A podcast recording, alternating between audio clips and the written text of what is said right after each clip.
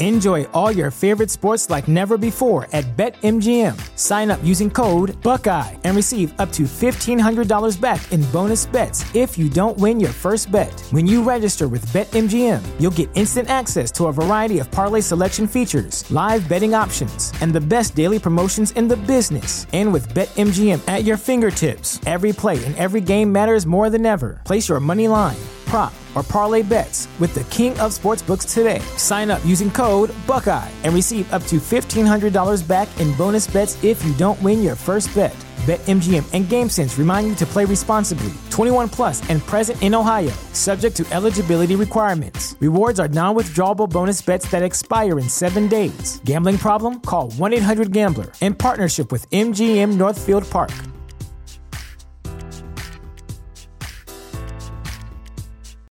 You know how to book flights and hotels. All you're missing is a tool to plan the travel experiences you'll have once you arrive. That's why you need Viator. Book guided tours, activities, excursions, and more in one place to make your trip truly unforgettable. Viator has over 300,000 travel experiences to choose from. Everything from simple tours to extreme adventures and all the niche, interesting stuff in between. So you can plan something that everyone you're traveling with will enjoy. Real traveler reviews give the inside scoop from people who've already been on the experiences you're considering. So you can plan with confidence. Free cancellation helps you plan for the unexpected, and 24 7 customer support means you can travel worry free. Download the Viator app now and use code Viator10 for 10% off your first booking in the app. Find travel experiences for you. Do more with Viator. You are listening to the Lucha Central Podcast Network. And now, Lucha Central Weekly.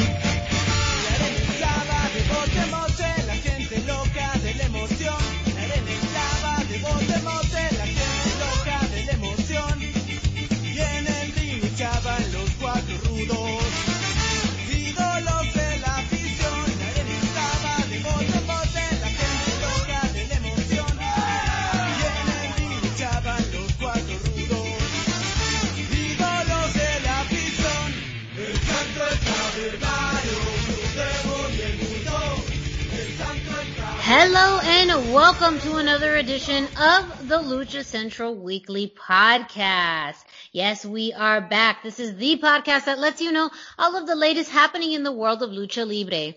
Each week, our team discusses news and events from this past week, as well as preview the week ahead, covering Mexico-based promotions and top independents, along with luchador-related news from throughout the United States. The Lucha Central Weekly Podcast is part of the Lucha Central Podcast Network on luchacentral.com. This podcast and others from the network are also available on all major podcast platforms, including iTunes, Google Play, Spotify, Podbay, iHeartRadio, and Spreaker. My name is Miranda Morales, and I'm one of the co-hosts of the Lucha Central Weekly podcast, and I'm going to bring in the rest of the team. Introducing first, he is the dashing one, Mr. Dusty Murphy. Dusty, how's it going? Oh, it's going great, Miranda. How's it going for you? I'm fantastic. Very happy to be here. Very happy to be joining you. And the third member of this trio's team is who? Who? Who? Who? It is the one and only Brendan Barr. That's who. Me. It's me. How we all doing? How we all doing? This is. I was uh I was just talking to Dusty, commenting on how I'm I'm morbidly curious about this uh death match that AEW's this go doing this weekend. So I've got this weird energy going on right now. Right? no, I feel that's totally appropriate. I was talking to, you know, uh, on another show about it and it's like barbed wire, you know, uh, what is it? How are they going to barbed wire explosive death match? Something Yes. to that capacity. Exploding barbed wire death match. yes. Uh, I, I. as a as a tape trader from back in the day, I had uh, a, a bunch of Onita matches that had that. So that's why it's part of this weird energy because I used to watch them, but now I, I'm I'm afraid.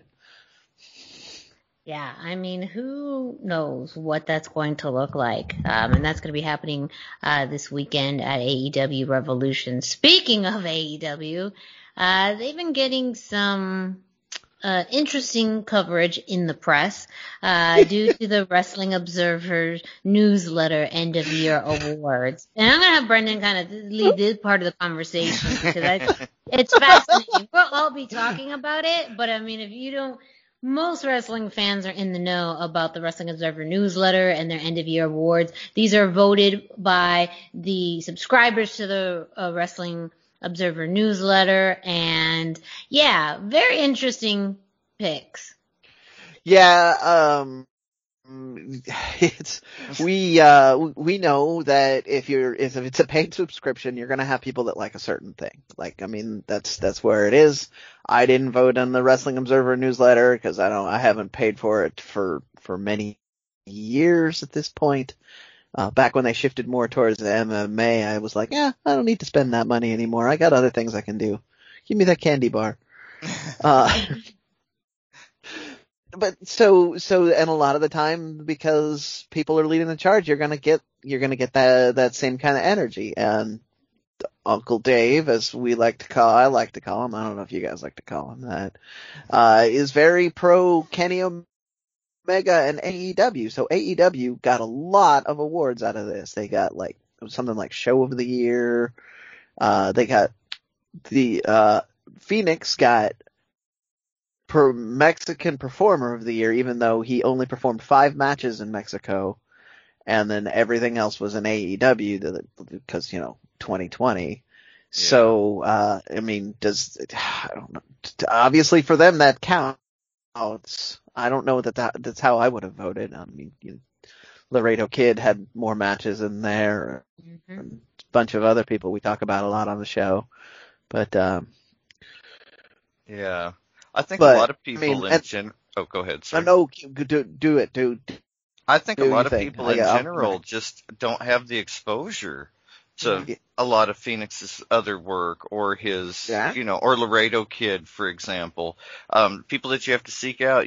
The number of fans that only relate to what they see on television each week mm-hmm. is much larger than we think, and yeah. so it's it's a different thing and and it's not necessarily like a, a phobia. It's just like a ill ease of access to the lucha content, and I think that yeah. it's having to seek it out limits it so much in these awards and rankings.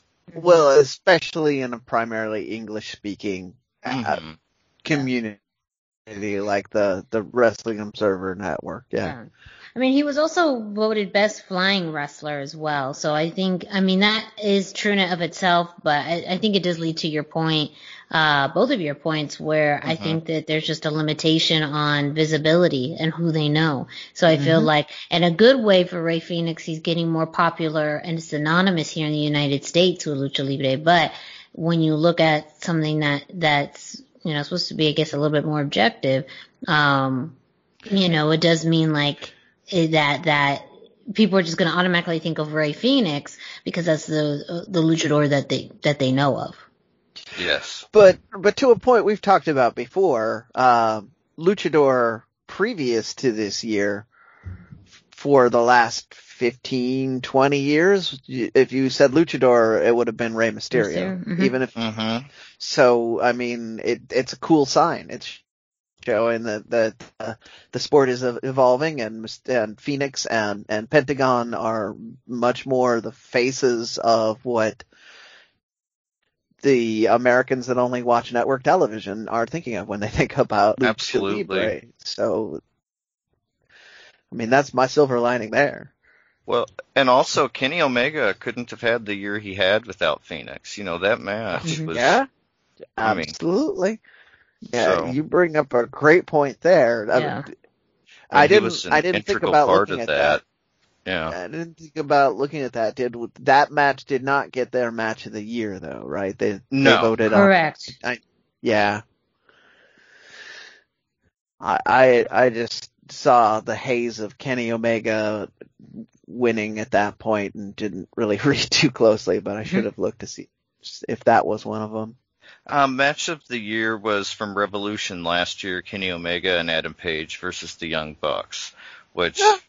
I mean, it was a good match, but I, I don't yeah. know that it was better than Kenny Omega Laredo Kid. I I don't I I mean we on this show are looking at things differently than, yeah. than, than they are. like that that match had a lot of had a lot of storyline that paid off things that that fans of Kenny Omega and fans of being the elite wanted to see. So like I can see that ha- having more emotional impact with people. But uh I mean That's it true. just wasn't the pure magic that we got with Laredo Kid and Kenny Omega where I mean, you have two technical wrestlers, and the basic storyline is I want to prove to you that I'm the guy uh, for, on both sides. Mm-hmm. So, like, you know, just different different things you want out of matches. I can't fault a fan for liking that other match more because right. there was there's a lot of things that were uh, for them in that match. Yeah. Uh, kind of overall, there just seemed to be some interesting picks. I, the one that one of the ones that stood out to me was feud of the year, which is listed as Jon Moxley versus Eddie Kingston, oh, um, oh, yeah. which is a it's a good it's good, but when I think about feud of the year, I don't think of it as feud of the year. You know, no. like it, it is something that happened for kind of a blip of time. I mean, great promos by Eddie Kingston. He was also uh uh, awarded um, what was it? Interview. Best on yeah, best, best on interviews. Mm-hmm. um and i do think that he was able to shine in that promo and interview work in aew this yeah. you know back in 2020 like that that did happen. But i feel like feud out of all the it's just a weird choice. Well but you have to look at at uh, the fact that 2020 was kind of a weird year. We had pre-pandemic we had the starts of, of some really great feuds that then had to fizzle and and just went nowhere and then as a result you had like WWE just hot spotting the Mysterios and Seth Rollins over and over again because they didn't know how long lockdown was going to last. Right. So, you know, uh, and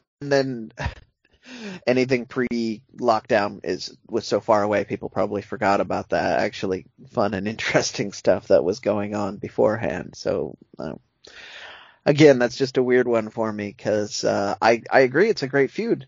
Uh, uh, but I can't instantly think of something that I, I thought was better in 2020 because I instead am on all the, the zany things they did with uh, lockdown mm-hmm. and stuff.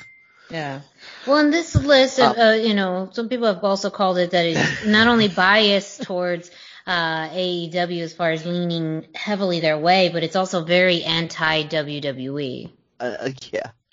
They had uh, worst promotion of the year, worst gimmick of the year. I, I, their worst gimmick of the year, I can't argue with. Although it's not really a gimmick, it's just it's a shitty thing to do, which was firing talent and people. Yes uh, to to save money during their biggest profit making year on record. Like that's just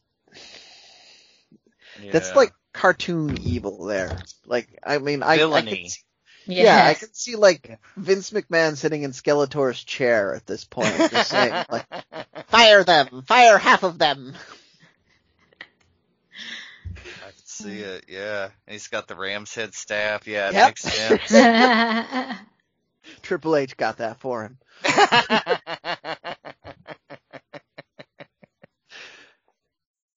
the other weird one I picked up on that I'm a little surprised that you didn't mention Miranda because I, I know how much you love this guy, but Rookie of the Year went to Pat McAfee. I mean, define love this guy because like I, I I respect his work. Uh-huh. However, yeah, like the fact that Rookie of the Year goes to someone who is not a wrestler. I mean, impressive show out turnout in War mm. Games. Very impressive. Yeah. Uh, only one match last year as well. One match. One and, match. and I mean, like I just remember you just being bristling at at him existing, and a lot of people just hated him. He had what uh, the I I viewed as go home heat. Like people just didn't want to see him, and and somehow that came out as rookie of the year. I need to, and, and I wanted to swing this back around for Lucha and Lucha related products there. Raquel Gonzalez made her debut as this character in this entity mm-hmm. in February of 2020. Dominik Mysterio had the most impressive debut any wrestler in WWE yeah. can get. Rage. Uh, but I mean, and some of that may just be related to what you were mentioning earlier. There's a little more anti WWE sentiment in in readers of the network, but uh, that's uh, that's their choices. They and and I can't argue that WWE doesn't deserve some harsh criticism. So maybe if they overlook them once in a while, that's uh, that's what you get for you know just not being that that good the rest of the year. Well, Brendan, while you're at it, why don't you uh, guide us through the road back to shows? I know you have some pretty interesting news and, and pretty hot, pretty hot topics uh, to go through for, for, this week's road back to shows. Road back to shows is packed with crazy stuff this week, so we're gonna start right where I always start. Mexico City is orange. Uh, they are for sure orange by the time you're hearing this, and will uh, probably stay orange, whether they deserve to or not. But that's a whole other thing. Movie theaters and museums can be open at 20% capacity, but they're going to close like 7 or 8. So they're closing up early, sending people home. I don't fully understand the logic behind that. If you're going to let people be out in public, why do they have to like keep the hours of a 10 year old? But, um, you know, I'm not that, I'm not a city planner, so I don't know. Um, but yeah, Mexico City is orange. Uh, they, there are plans, but nothing has happened yet for maybe having AAA or CMLL do shows now without fans for a little while until things get a little more settled down. But, uh, we'll see how that plays out because, uh, AAA has certainly demonstrated they want to have a little more safety awareness for their wrestlers and, uh, CMLL is, uh, seems to have a, a system going with with uh with with uh closed door shows. So mm-hmm. I think they want to. I think what what they're going to want to do is is uh, do closed door shows until they can be at closer to eighty to one hundred percent, and because uh, that's where they make their money is when they can have big big gates. So we'll see. Uh, speaking of making their money in big gate, uh, Of the Crash is still not going to be making money. Uh, they have uh, that facility that I talked about last week. It's closed for 30 days. The, the, uh, the, the government has put signs on the door and everything's basically it's closed down for any sort of activity. So my understanding is that there was also a practice facility for the crash. So hopefully they have somewhere else with a ring that they can do practice because 30 days is a long time with uh without bumping. You'll you'll get real sore the first time you find hit a ring after 30 days off. Um we they did have an extra long uh, press conference that I uh sadly had to make Miranda listen to because my Spanish is still not very good. So did uh they say anything of note or interest Miranda well, so, in that long ramble? Yeah, it was long, and let's be honest, I I didn't go through uh, all of it, uh, but I did get the gist as far as really the the beginning of of the press conferences explaining why their previous event got closed down and trying to clear up from their perspective why. And they did have some documentation, though um, they they had it with them, but they didn't necessarily show it um, for for viewing um, as to why they got closed down and, and clearing some of that up. So um, the the team there did state that they did get permission to run at 30% capacity for the event, um, and that there was some issues with the fact that that 30% was slightly exceeded um, because they did have more, slightly more than 30%, and this is just oh. their words. yeah.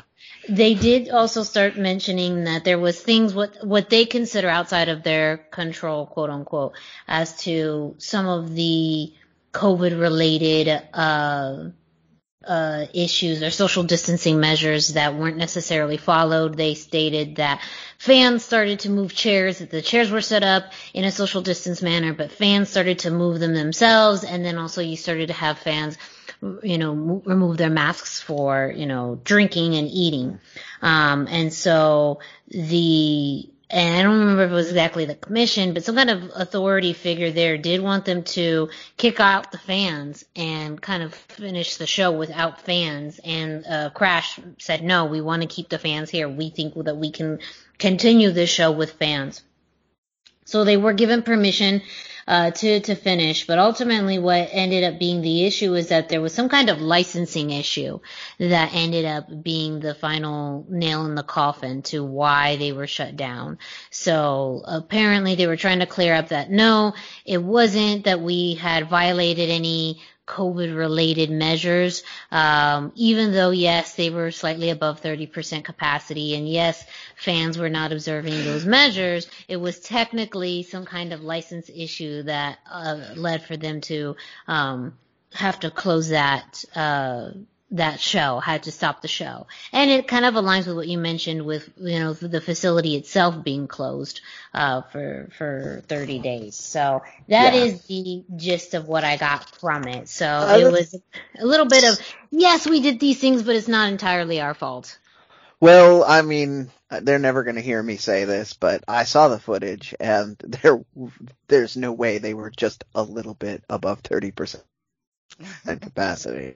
Yeah. They were shoved in that facility yeah. and and people i mean i i the uh, the mask not being on i understood because yeah you you can't do a lucha show without food and beer so i the fans are going to do what the fans are going to do but uh yeah there was there was a lot more there was a lot of people in that facility mm-hmm. thank you for doing that for me uh i i appreciate that it was actually very helpful so the the official date looks like uh, March 21st will be the day that they're allowed to do shows, so it'll probably be three or four days after that, because if I remember right, that's uh, like the middle of the week, and they they like to do weekend shows. Uh, I will probably report on it. I may or may not do it covered in the Indie Roundup because, as we've established, we're not covering an Indie Roundup if you can't be safe. So uh, Brendan you're on my list law. right now, guys.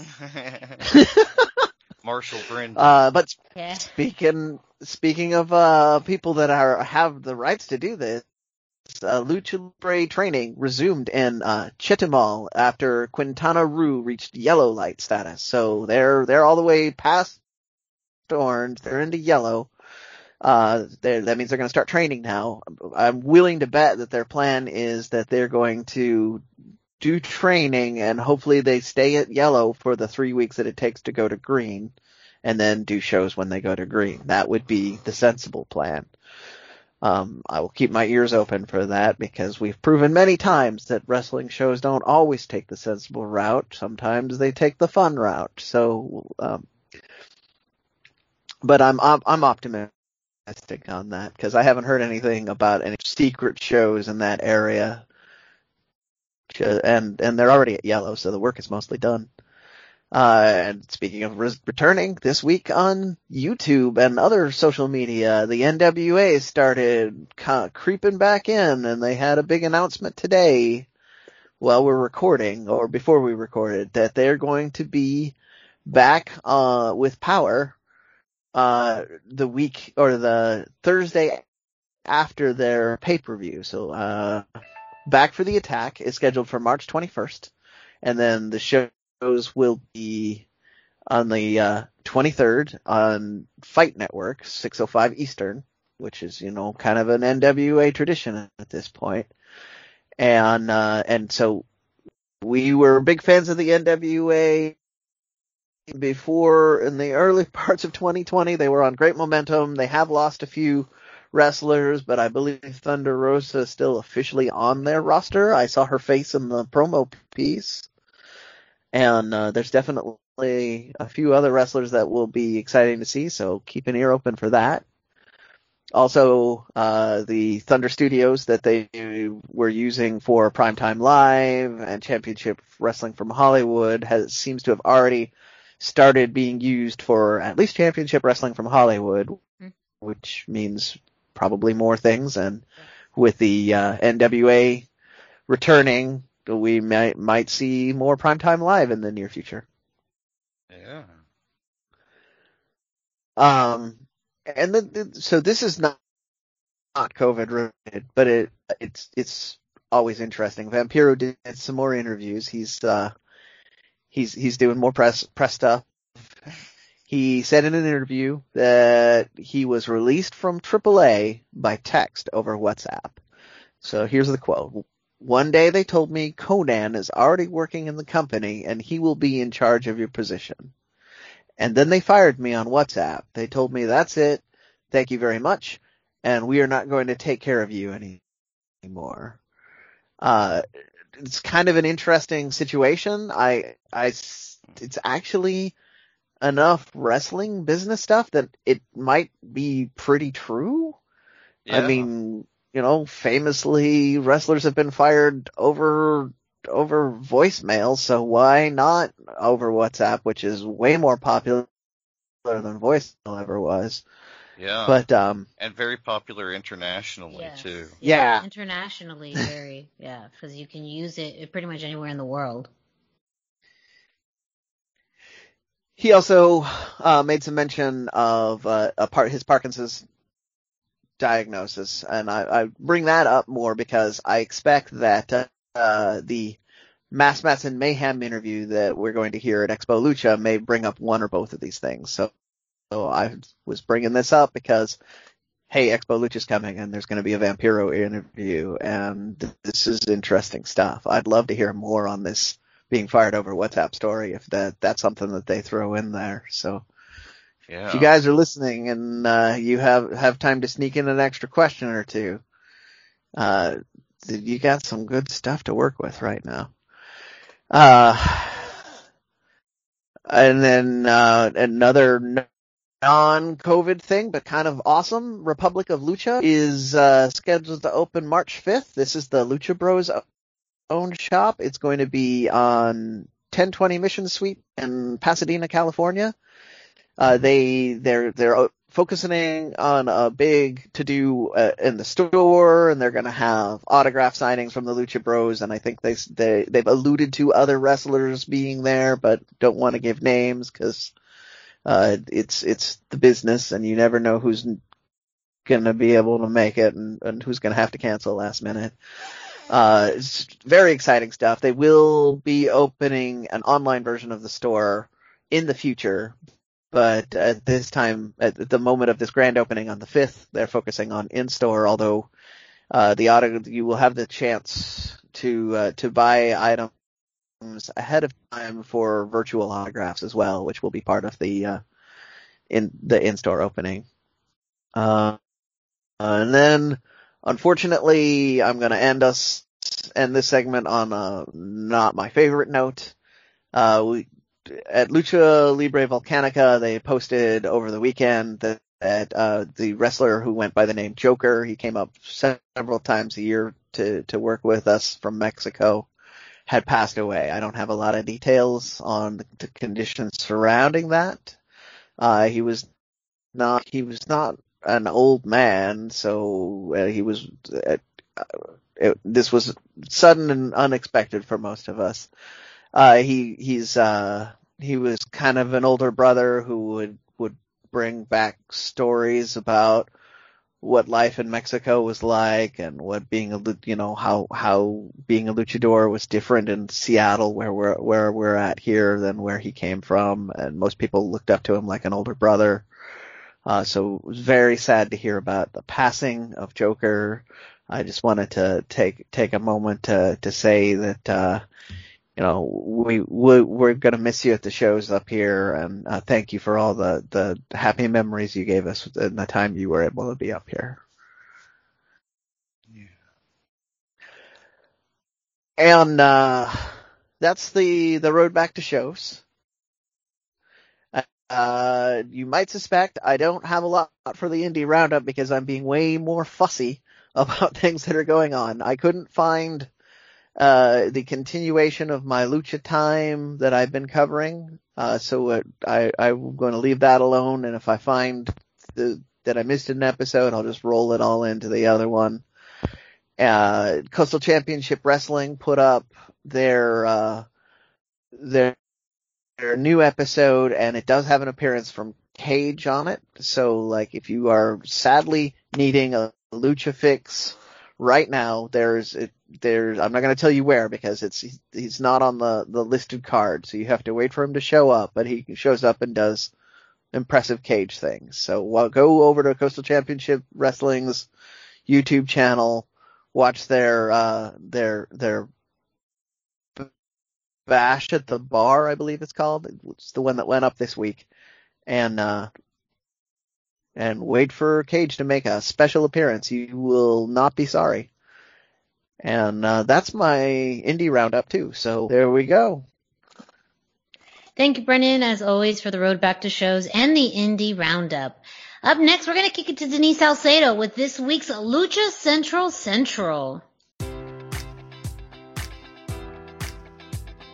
Enjoy all your favorite sports like never before at BetMGM. Sign up using code Buckeye and receive up to $1,500 back in bonus bets if you don't win your first bet. When you register with BetMGM, you'll get instant access to a variety of parlay selection features, live betting options, and the best daily promotions in the business. And with BetMGM at your fingertips, every play and every game matters more than ever. Place your money line prop, or parlay bets with the king of sportsbooks today. Sign up using code Buckeye and receive up to $1,500 back in bonus bets if you don't win your first bet. BetMGM and GameSense remind you to play responsibly. 21 plus and present in Ohio, subject to eligibility requirements. Rewards are non-withdrawable bonus bets that expire in seven days. Gambling problem? Call 1-800-GAMBLER. In partnership with MGM Northfield Park.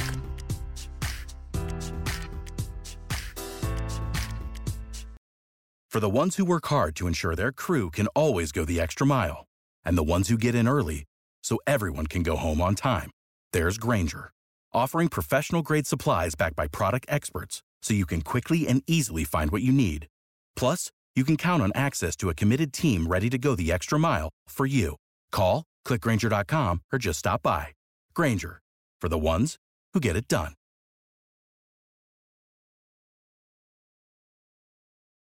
Why should you visit thechairshot.com? Thechairshot.com is your home for hard-hitting reviews, news, opinion, and analysis with attitude. Why? Because you're smarter than the average fan. Thechairshot.com. Always use your head.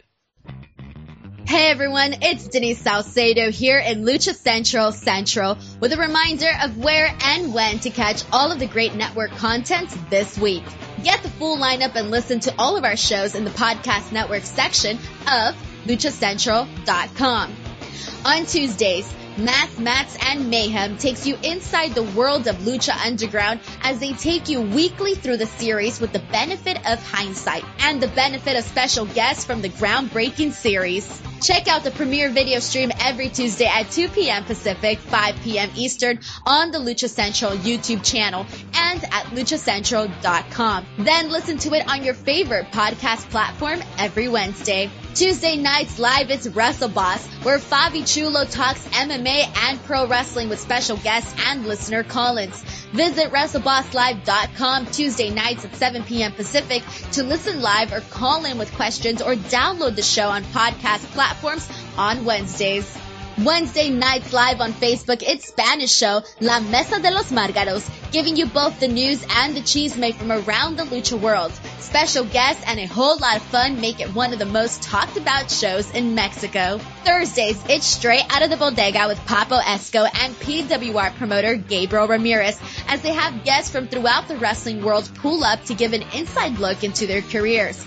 From indie standouts to television superstars, each week brings a new name and perspective. On Friday, it's your double dose of Lucha Central weekly podcast. One in English y el otro en español. Lucha Central Weekly is where you'll find all the top stories of the week, both inside and out of the ring from Mexico and anywhere luchadores are in action across the globe. Be sure to subscribe and follow all your favorite Lucha Central Network series on your favorite podcast platforms, either by their own series name or subscribe to the Lucha Central Podcast Network show pages to get all of the shows in one easy feed. And please consider giving a rating to help more fans find the shows that you love. For now, this is Denise Salcedo signing off from Lucha Central Central. Have a great week. Lucha-Masks.com by Pro Wrestling Revolution, bringing you in partnership with Mask Republic, the Lucha Brothers, as well as Japanese legend Ultimo Dragon. Go to Lucha-Masks.com and fight Lucha Strong with masks from your favorite Lucha legends and Pro Wrestling Revolution luchadores. Stay safe in style and represent your favorite luchador. Get yours now at lucha-masks.com, powered by Pro Wrestling Revolution. And as always, a huge thank you to Denise Salcedo, who lets us know what's happening uh, throughout the Lucha Central Podcast Network with Lucha Central Central. Uh, up next, Dusty, he's gonna kick it off and, and let us know what happened this week on WWE SmackDown and Raw. Yeah, well, you know, with WWE, as long as you don't expect much, they will not let you down. and, I mean, like, I love how you again, preface this. It's like it's just, it just, oh, it's oh just, man, they they they let us down pretty much in every way this week. I, on SmackDown, we had Rey and Dominik Mysterio versus Chad Gable and Otis this match, it, eh, it, was not good. I was not a fan of this match. Although it might have been the most respectful squash match I've ever seen. They let the Mysterios get their stuff in first, okay. but this, this was not good. like it just, it, it was not good. I, I don't understand the point. It was, the, yeah, it just felt. The other positive, the other positive I got out of this, unlike the, the previous match, they clearly Gable and Otis were clearly heels this whole time. Yes, there was no yeah. I mean, they're more definitive, and it's but it's yeah. also easier to do that with the Mysterios. They're super yeah. super babyface. Like I think anyone, even you know, like it, it, and maybe that was the right thing to do too. You know, kind of re-emphasize Gable and, and Otis turning or being heels by going up against some of the biggest baby faces in the entire company. Um, people just love to cheer Rey Mysterio and the mask and everything yeah. next with yeah. the kid and yeah. like on that you know s- some kind of unspoken level with children. So yeah, it's really a good way to get big heat with viewers is to have people beat up on Rey and Dominik Mysterio. And so, you know, maybe And now it's father son tag team too. Yeah. Yeah, I'm hoping it's building to something. You know, like you, you can't always get what you want, especially with wrestling. And so a lot of times you just kind of have to hope for the best. But with WWE, like I say, the they always seem to let us down. Uh, so we'll see. Then we had Monday Night Raw, and after last week's fantastic match between Angel and Damian Priest with Bad Bunny, this week we got Elias with Damian against Damian Priest with Bad Bunny. Oh, and God. Uh, and it makes sense on paper, like yes. musician versus musician. Mm-hmm. But wow, I after how, how, do you follow up that match with Angel Garza with this? Like right? this terrible. It was slow. It never had a good rhythm between the competitors. It just dragged. It too felt largely pointless. And I, I just wasn't sure what was going on here. Like, what a, I mean, and it went forever. Like 15 minutes. Like they never give a match 15 minutes. And they gave Elias versus Damian Priest 15 minutes. Like, yeah, I, I uh, have a theory on this. Uh, it's a very selfish theory. When Elias came here to Seattle, we booed him for seven and a half minutes. Yeah, so I think ever big. since very big booing session. I think ever since then he's just like, I need extra time now because they're just gonna. The Seattle took all my time, so I think that's what it is. He's just being bratty about us. Uh, it could be. I've just, yeah, I don't know. It, and it wasn't just that it was bad because it was. It was a bad match.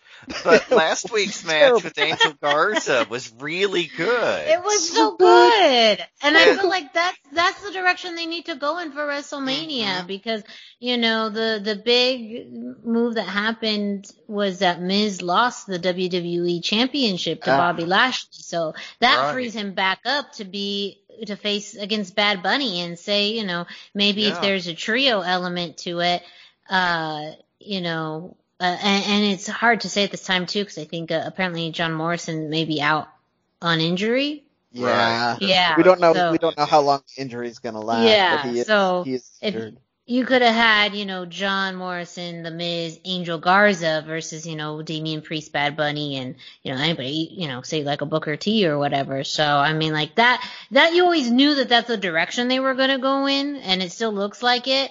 But Angel Garza is a, a much better fit, and even just mm-hmm. continuing mm-hmm. that storyline makes more sense as they head to WrestleMania than doing this random ass stuff with Elias. It it also kind of like reminds me a little bit of Bret Hart. They said you could put Bret Hart with anybody and he would have a great match, and I feel like that might be Angel Garza's position now in the company. He's the guy you send out to have a good match, no matter who it is. Uh, and I mean, places like, to be. Yeah, I mean he's he's really good, and the silver lining in this is that after this Elias match, like they're gonna have to decide they want Garza. Like, how can they? Decide no, Skeletor's to sit on his throne and be like, no, no, yeah. put, him, put him in a, a three way with this man and then add Baron Corbin to it. Oh, yeah. oh. Uh, well, we got something almost that weird with Retribution, and they're up next. We had Lucha House Party with Riddle versus Retribution and Ali. It started with Lucha House Party teaming with Riddle against Mace, T-Bar, and Slapjack from Retribution. And after some fighting between Riddle and I believe T-Bar, Lince was tagged in and put the hurt down on Slapjack then tagged in Grand Metalik for some amazing work with Metalik riding on Lince's shoulders and making a dive for a pin. It was incredible. Afterwards, Ali lost his damn mind and demanded a match with Riddle that he went on to win, and it left many of us thinking about what could have been instead of what we got. Like it too was not a good match. I don't know what's going on WWE this week, but we did not get anything good for Lucha fans. Like it was mm. just and I, I've been sick of Retribution since they were putting the lights out on Andrade and Angel back in the oh. summer. You know, I mean, like it was, it felt like it jumped the shark then. Yeah. And that was before we knew their terrible names. and like, when you started the show, were you thinking, and at any point were you thinking, man, I can't wait to say things like, and then he ta- made the hot tag to T-Bar. Slapjack makes the hot ba- Slap- tag to T-Bar. makes the hot tag to T-Bar. oh man. what are what are we doing? What is like, this like? what is this? And, and, this is a company that has both Mysterios, Kalisto, Lince Dorado, Grand Metalik slash Mascara Dorada, I mean, like they have Ricochet, like they have mm-hmm. all this talent, and this is what exactly. they're doing. With, exactly. They're intentionally yeah. misusing them, and it's just aggravating. Oh yep. man. And especially in the lead up to WrestleMania season, when there's so much promise coming up that we just can't seem to get delivered on. Yeah, I'm. Just, oh, so all of it just so frustrating. Yes. Again, they have every resource and tool in the world. They have money. Yes have, you know, not only the equipment, they have the most talented roster in the roster in the entire world.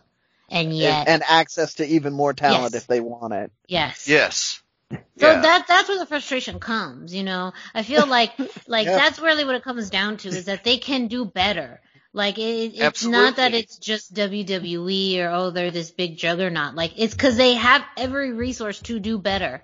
You know, all these other companies, you know, are doing the best with the resources they have. And maybe AEW is like still on that line where, you know, they cannot, they, they're almost in the same boat sometimes because they have a lot of these resources, though not to the capacity of, of WWE. But exactly what you said, Dusty, they have, you know, the best of the best luchadors mm-hmm. on their roster. They really do. Mm-hmm. And constantly we get this kind of just dumb stuff that like insults our intelligence and no, I understand it's under the cloak of entertainment, quote unquote, but it it does feel like yeah, it's insulting the intelligence of of fans and of people who really have an appreciation for wrestling.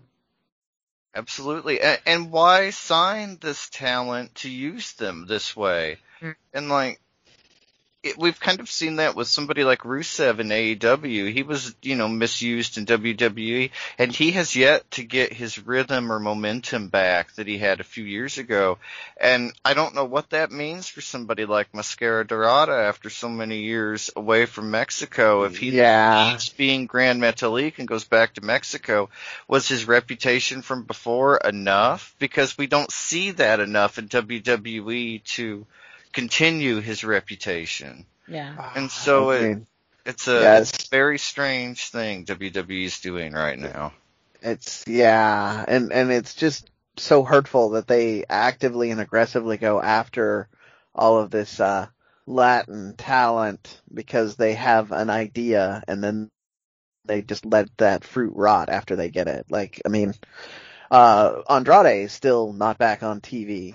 Uh, and, and I mean, if That's anybody has, disappointment. Mm-hmm. yeah, if anybody has a shot because he's got, uh, he's got Ric Flair on his side. Come yeah. on. Yeah. Like, yeah.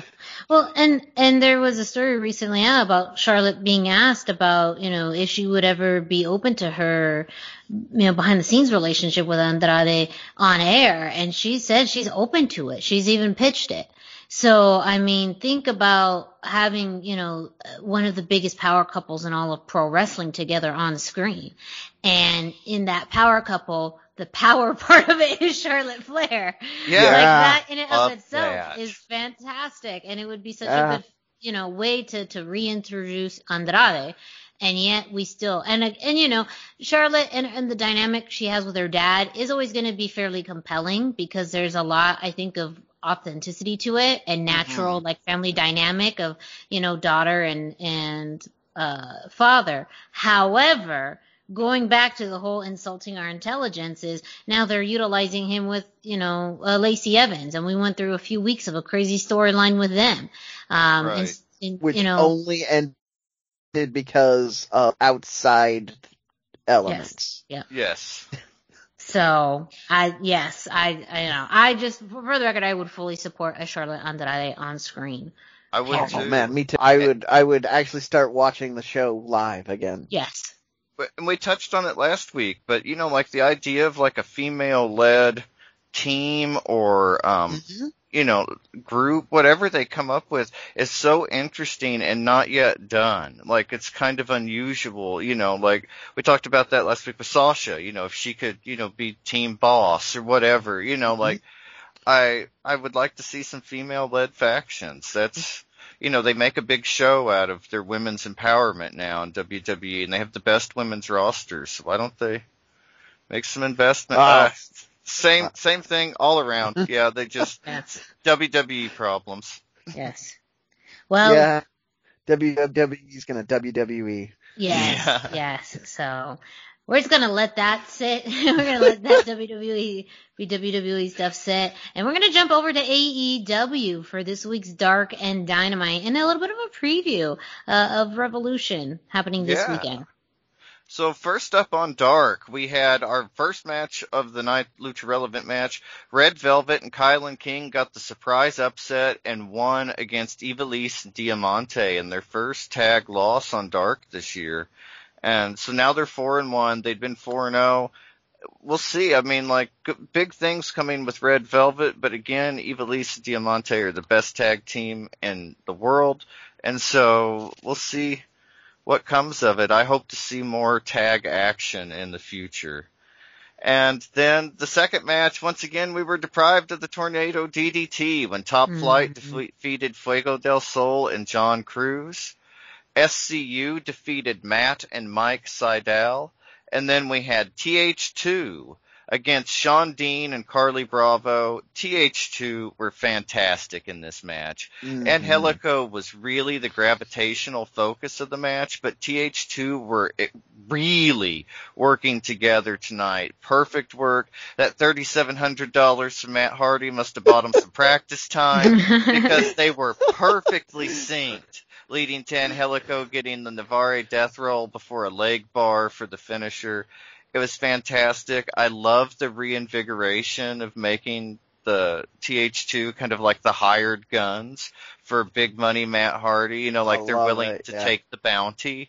and it's it's so cool and unusual and like I say a, a nice reinvigoration of their team and I have a slight thing I noticed during their intro. I've meant to mention this before, but my favorite thing during the intro is not Angelico's dancing, but how you can perfectly see their personalities during the mm-hmm. intro. Angelico yeah. comes out all cool and calm, does his little dance, but Jack Evans is doing backflips, he's jumping around, he's like a, you know, like a monkey. It's incredible and you see that energy and that dynamic and they are just so unique together and I'm hoping that this leads to more for them on Dynamite they well I'll touch on that in a minute. But on Dynamite, first up we had Rey Fenix and Pax versus John Skyler and D3. This was a quick match. It was just one minute and ten seconds, but what a fantastic seventy seconds it was.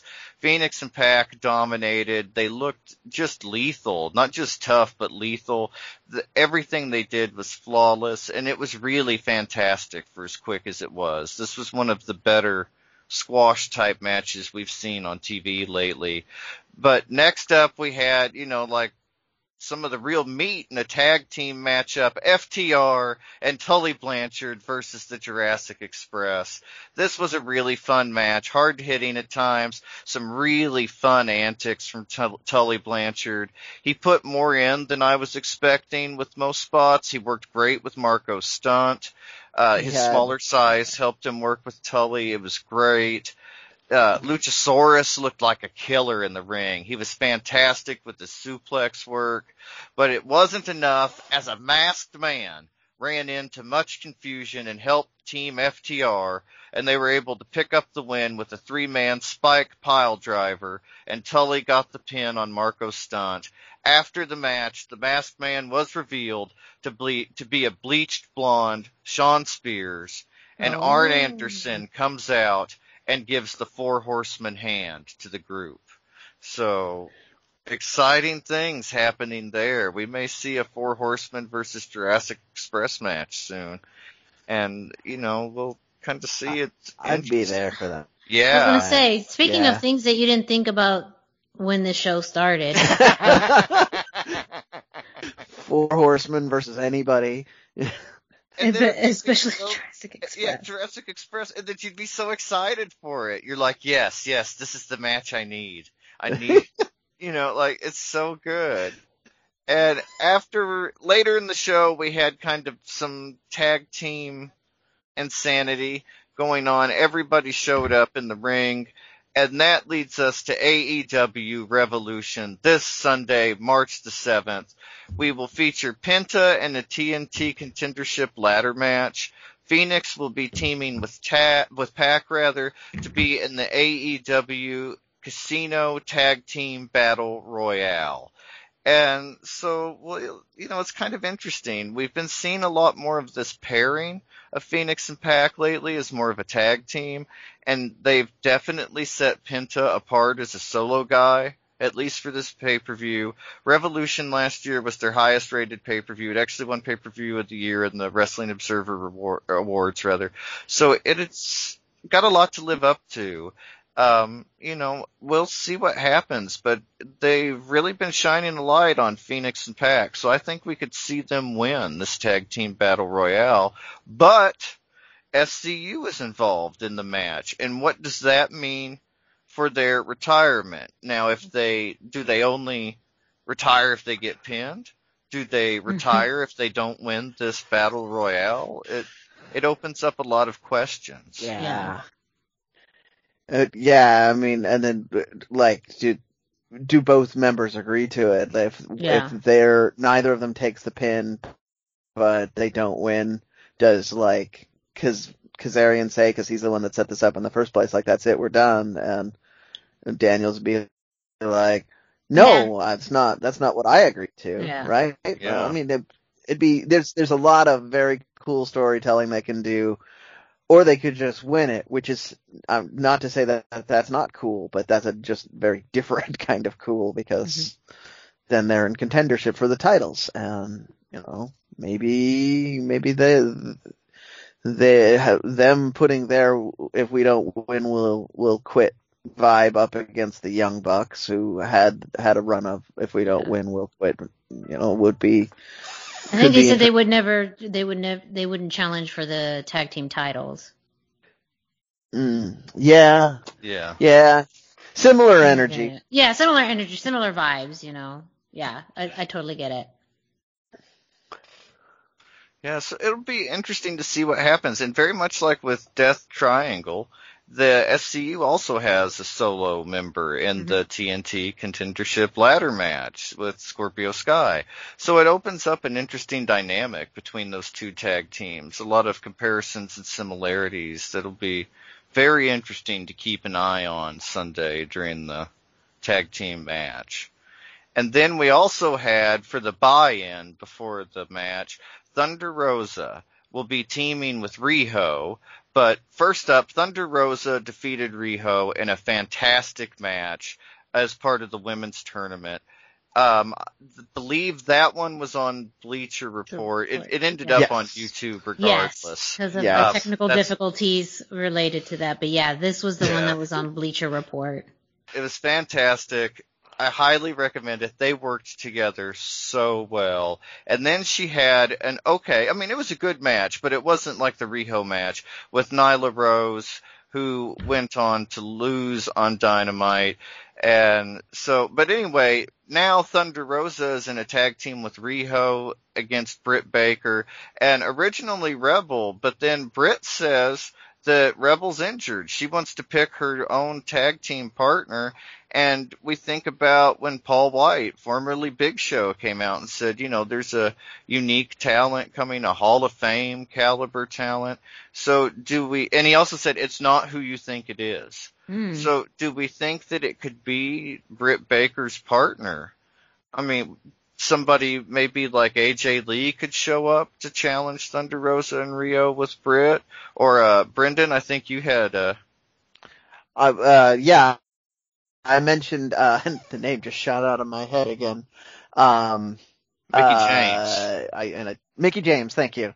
You yeah. don't know why I'm having trouble with her name today, but she's definitely Hall of Fame worthy. And, mm-hmm. Absolutely. Uh, mm-hmm. And, and I believe she's still a free agent. So yeah, I mean, there's there's that. I mean, obviously on this show we're all going to be rooting for you know any sort of. It's unfortunately Unfortunately, it can't be Taya anymore, but right. there's other lucha yes. ladies that could show up, which we would all be excited to see. Although teaming with Britt Baker, I hope not. I think Thea Trinidad. I just, yeah, yes, yeah. I mean, yeah. Uh, Tony has come out and said he is interested in in working with her. And so ah. um, he's been waiting until her no compete clause has expired. So he has gone out to state he is going to be actively talking with her. Um, and whether that be and and I think you know it could be in a managerial role, of course, because she's very, very talented in that way, but they def- mm. definitely need her caliber on the women's roster, you know? They need someone who's, and you think about it, you know, you're mm-hmm. looking for a good heel tag team. She can produce that in a snap. She could do that oh, with her eyes closed. I so if you're looking so for someone, good. yeah, to bring in the heat, Thea can do that. Yep, absolutely. Uh, I'd be a little sad to have Rebel replaced because I think Rebel is a, a oh, wonderful revelation so in that role. Spot, yeah, like they are so perfect together. And to think that she came in as a makeup person, yeah, and then you know got to move on. I mean, it's just incredible yeah. her arc and and Britt yeah. Baker too. The last year, it's back to the Wrestling Observer uh, Awards. She won Most Improved, and you can really see it in this feud. And it took yes. somebody, I mean, steel sharpens steel. And we saw that with Thunder Rosa and Britt Baker. Somehow they pushed it to be more than what it was the, when they poured the water on her face and wiped off the makeup and, yeah. I mean, like th- there has been some incredible heel work with Britt Baker on this, mm-hmm. and so I'm really excited to see where this goes. I actually contacted AEW some time ago for a quote or an interview from Thunder Rosa or Britt Baker, and I was told that they wouldn't be giving any interviews or quotes or anything until after Revolution. So that's kind of interesting too. Mm-hmm. It, you know, sets up Super a more mysterious yeah. dynamic for the for the show and what what may happen there and and I also think that we could also maybe see Deonna Purrazzo come. We've seen a lot of impact talent back and forth and I just don't know. There's a lot of yeah. speculation, a lot of up in the air. Well, and that would that would be super beneficial for Impact because if the only people that from Impact have been on AEW television are the Good Brothers, and so if it's truly this you know crossover or partnership, whatever it is, leverage what Impact has going pretty well for itself for the most part in the Knockouts division and lend that to mm-hmm. the AEW Women's division, which is still really kind of struggling to, to find its footing. Um, so I, I would, I absolutely agree with that idea and that, that teamwork, I think, and, and dynamic between Britt Baker and Deonna Purrazzo would be, uh, yeah. awesome.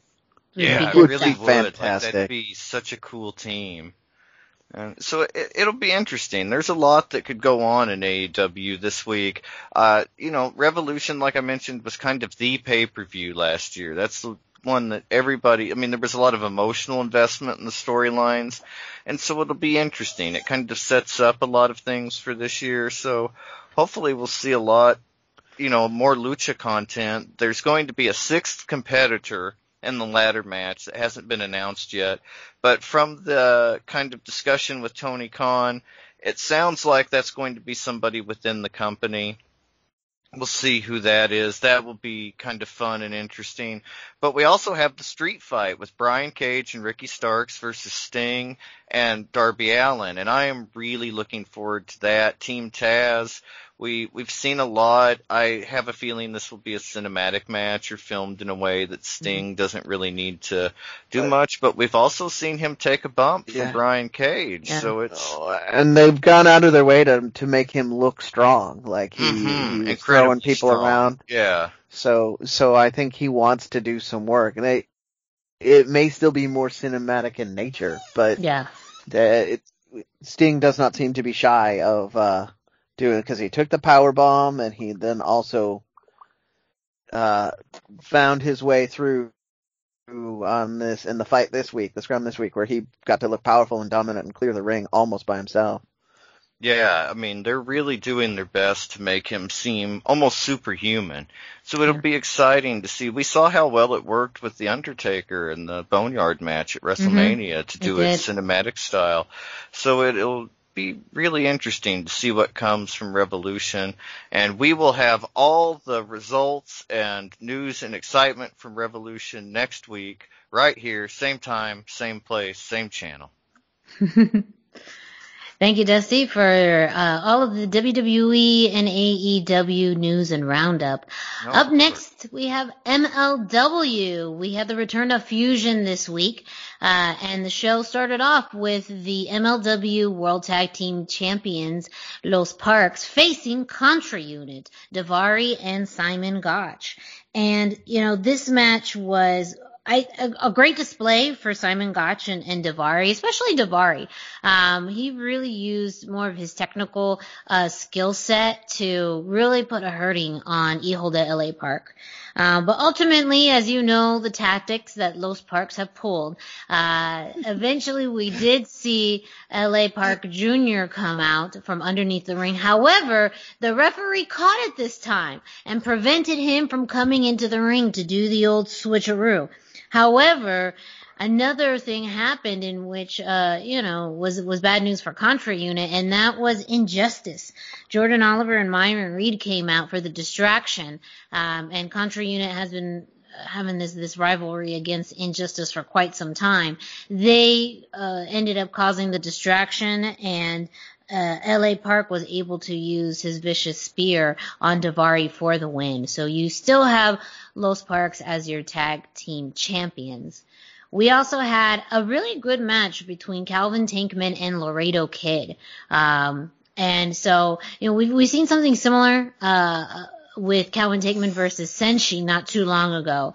Um, and Calvin Tankman's size is still something that, you know, is you know, very similar to some of the big men that can actually move and be athletic, um, like uh, Keith Lee, like a Willie Mack, like a Black Taurus. You know, those things are, are very impressive. Um, but Laredo Kid had a, a really good, outstanding uh, match with this. I mean, really trying to leverage his speed and lucha libre uh, skills to kind of just almost confuse Calvin Tankman.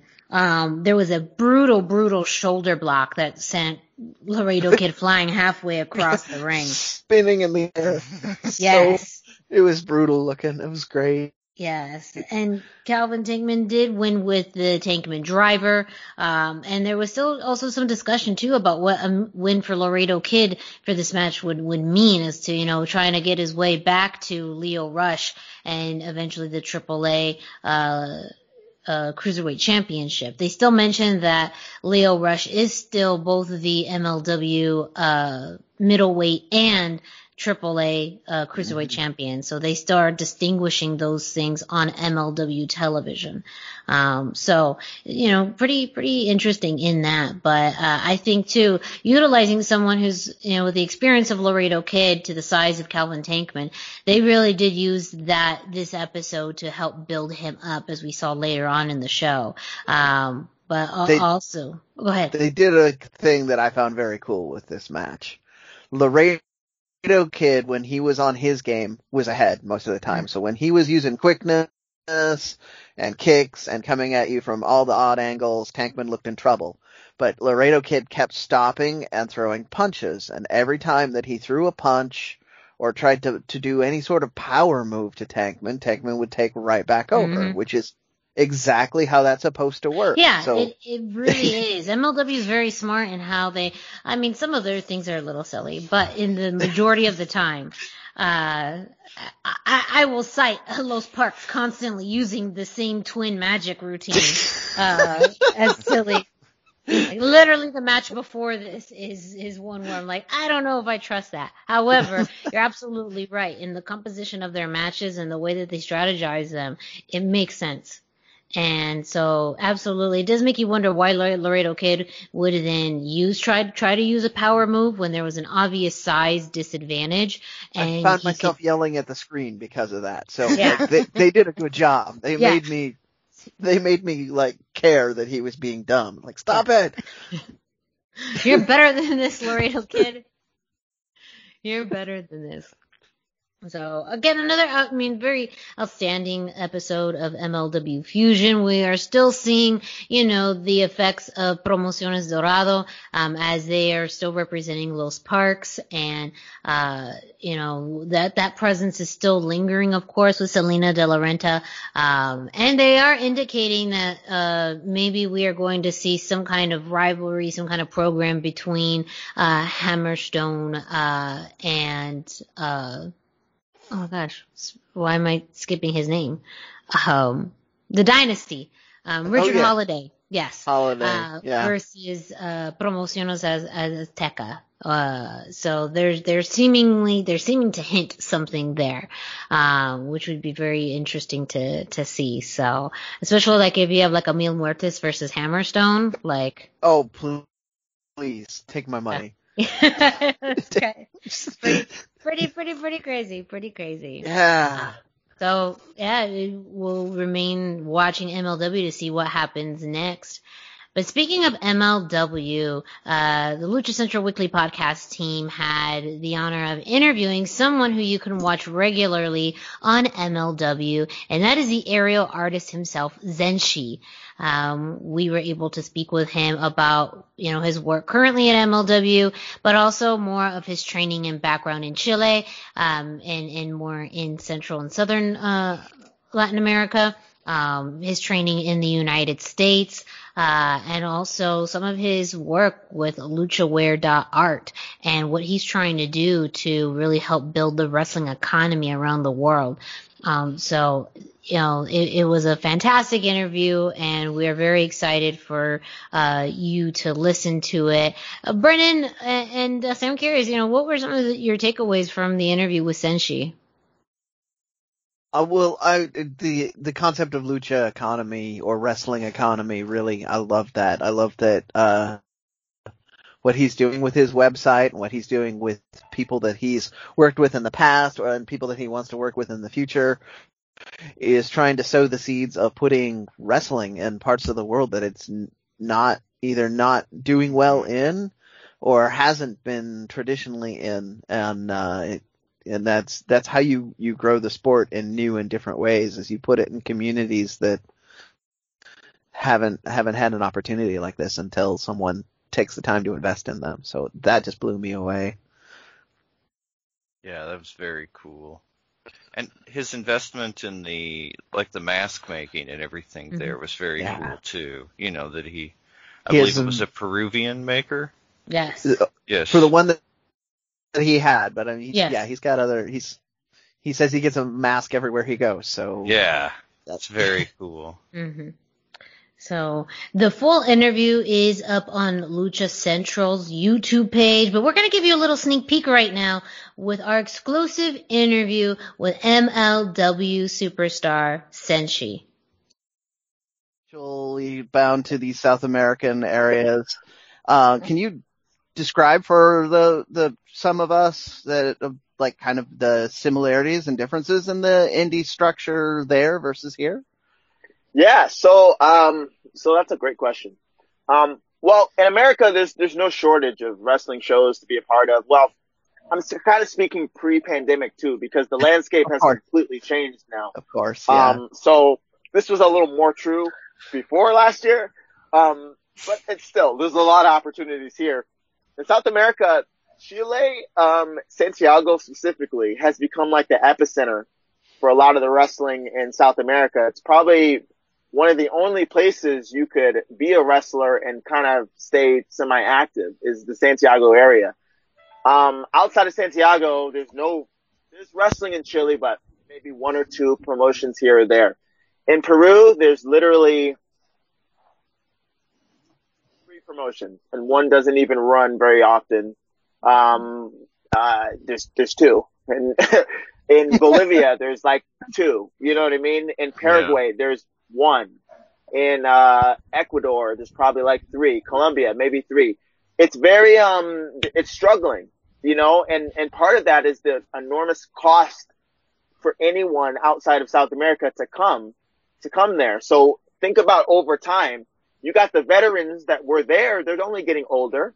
You know, they're doing their best to teach the next generation, but without fresh blood, of course, their ideas are going to get kind of stale. You know, you need you need if, if the wrestlers aren't working, if they're not wrestling uh, people better than them, foreigners that can bring them things that they can't know, over time, it, it, the wrestling economy kind of it struggles, you know, in places like that that are kind of far off, and not just South America, like Zimbabwe. I'm sure there's plenty of people that would love to be wrestlers there, but how? You know, it's, it's tough.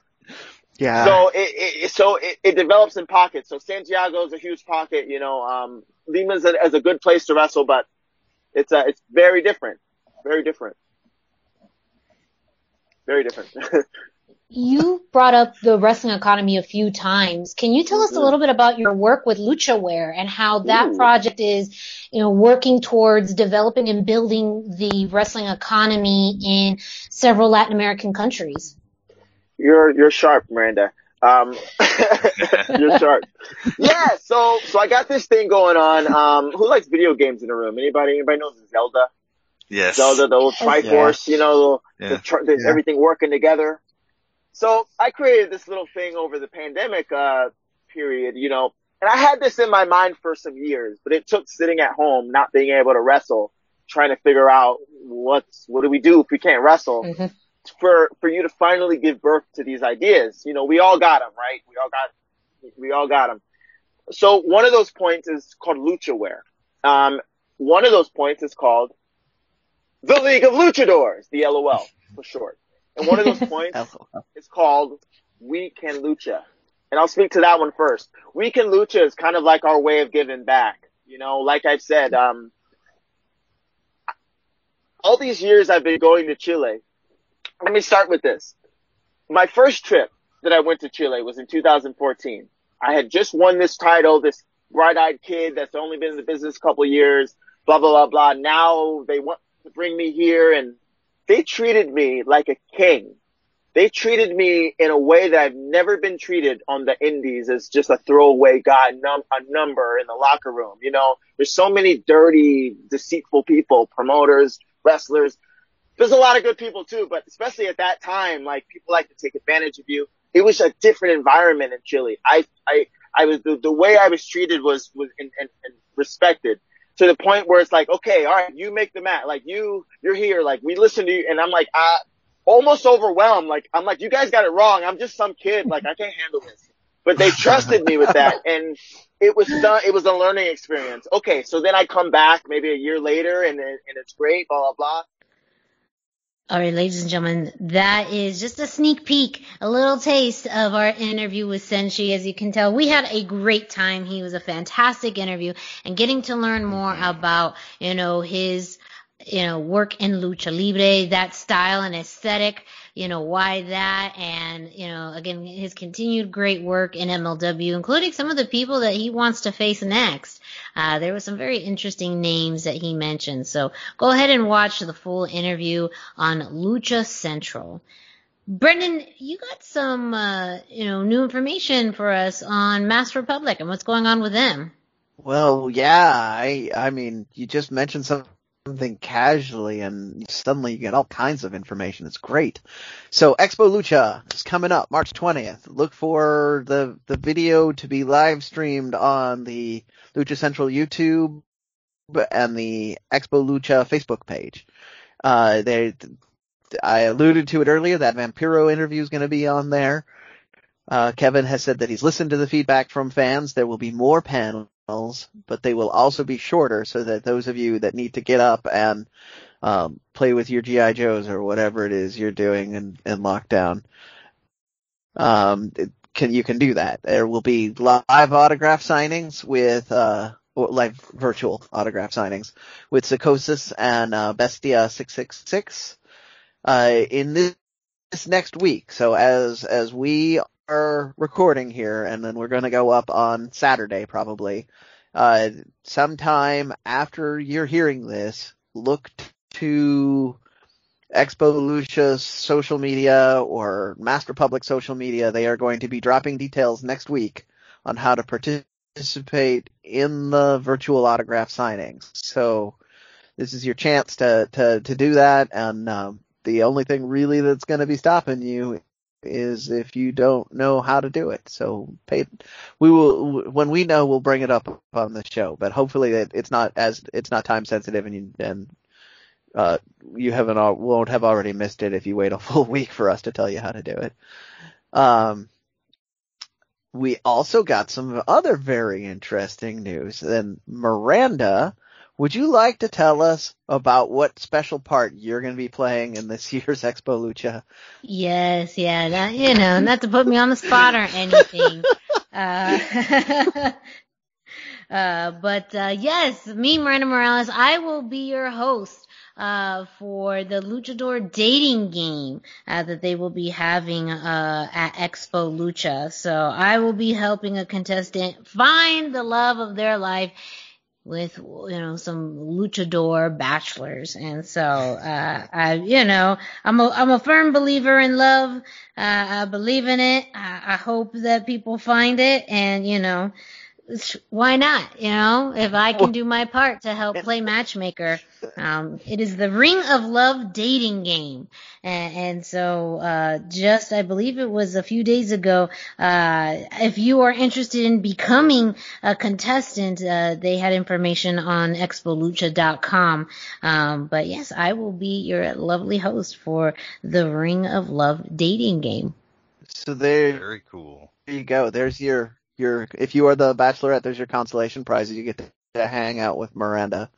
I mean, yes, you know. and find yeah. true love. I mean, isn't I love mean, the ultimate prize? Well, the, yeah. it is for it is uh, for the love of lucha, as Kevin mentioned. So hopefully that's what happens. As much lucha and much love happens out of this event. But Corazon, I mean,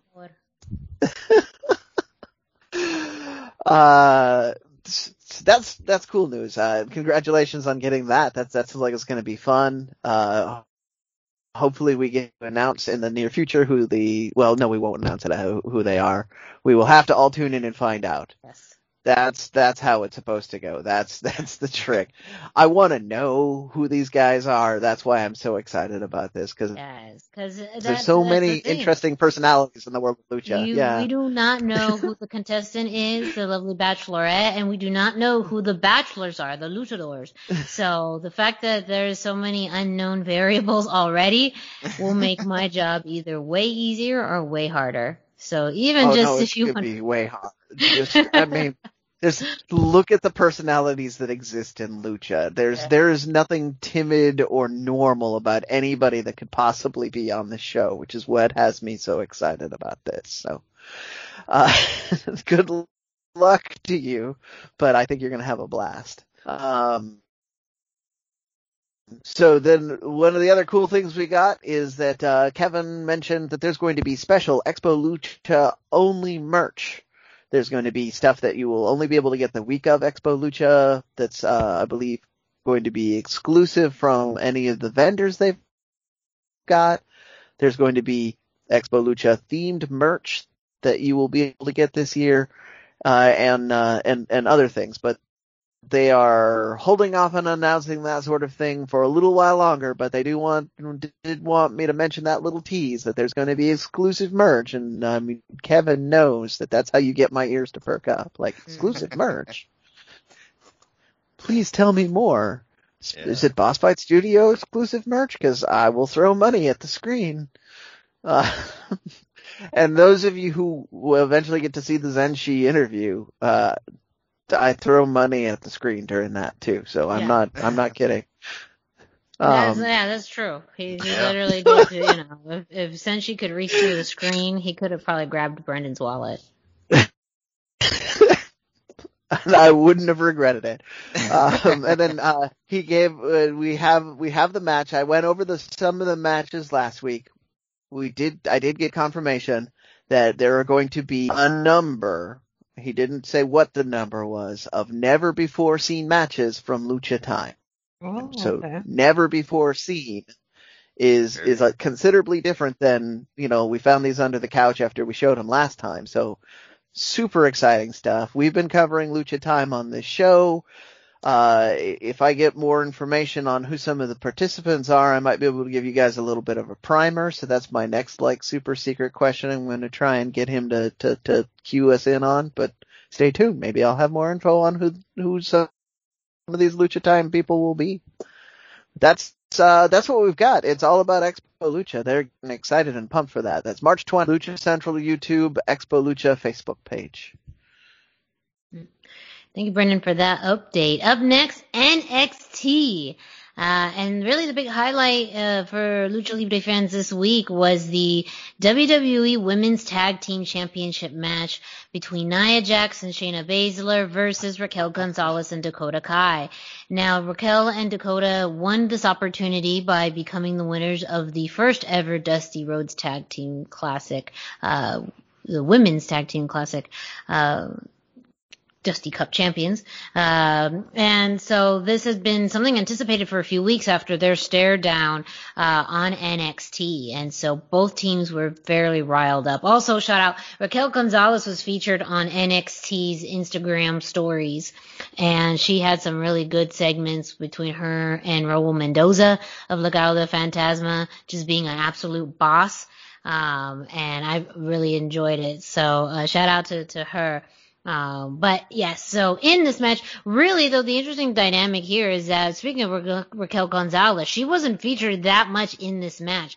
Dakota Kai no. was the one who started, and she was pretty outmatched by Shayna Baszler already, and someone who she's had history with. The Dakota Kai we see in this ring today is very different than the Dakota Kai that, you know, was in the ring prior to, uh, with Shayna Baszler. So that was already a pretty high level of anticipation. However, Shayna Baszler is the same Shayna Baszler. So, as you know, Dakota Kai was was fairly outmatched. Um, and then we had tag-ins uh, with Nia Jax as well, who she util- really utilized her her size um, in order to keep Dakota Kai away from uh, Raquel Gonzalez. Now we finally did get that hot tag with Raquel Gonzalez, but it was a picture-in-picture moment, which was very uh, disappointing, where yeah. we had Shayna Baszler versus Raquel Gonzalez, and there was some great moments with grappling, which again, you know, that is Shayna's bread and butter. But it's almost a surprise too that you know Raquel went in there and said, "I got you." You think that this Second is you generation luchador? Yeah, it just that was fascinating, but you had to really pay attention in picture in picture, which was just it kind of blew my mind as oh. to why they did it. It hurt my heart. Right? It hurt. It just, it just, yeah.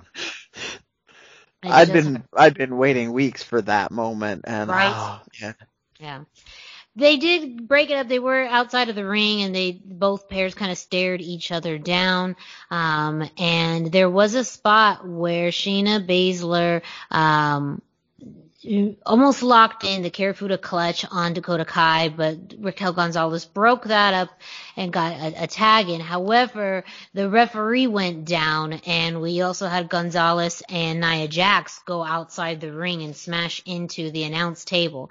Mm-hmm. Um, then there was some kind of confusion as to who the legal person was. Technically, uh, Raquel Gonzalez was the legal person. She had tagged in. Um, however, a new referee came out and believed Dakota Kai to be the legal person. So Dakota Kai, uh, tapped out, uh, to the Kirifuda clutch, um, even passed though she out. Passed she out. didn't yeah, tap. She did not tap. But passed out uh, to the Kirifuda clutch, and uh, Nia Jax and, Shayna Baszler retained. However, you know, that was on the calling of Adam Pearce coming from, you know, Raw and SmackDown.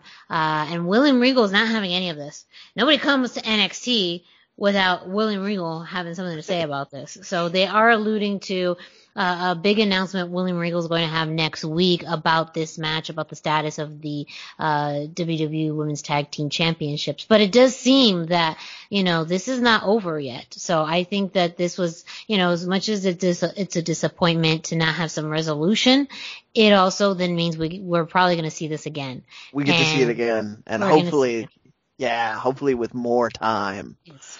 And no commercial breaks, god damn it. No picture in picture. Yeah, I mean, I think I was kind of excited to see Raquel and Nia, but to see Raquel and Shayna in the in the ring, that uh-huh. I that itself was very very interesting.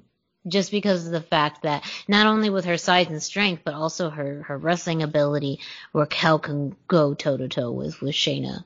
Period.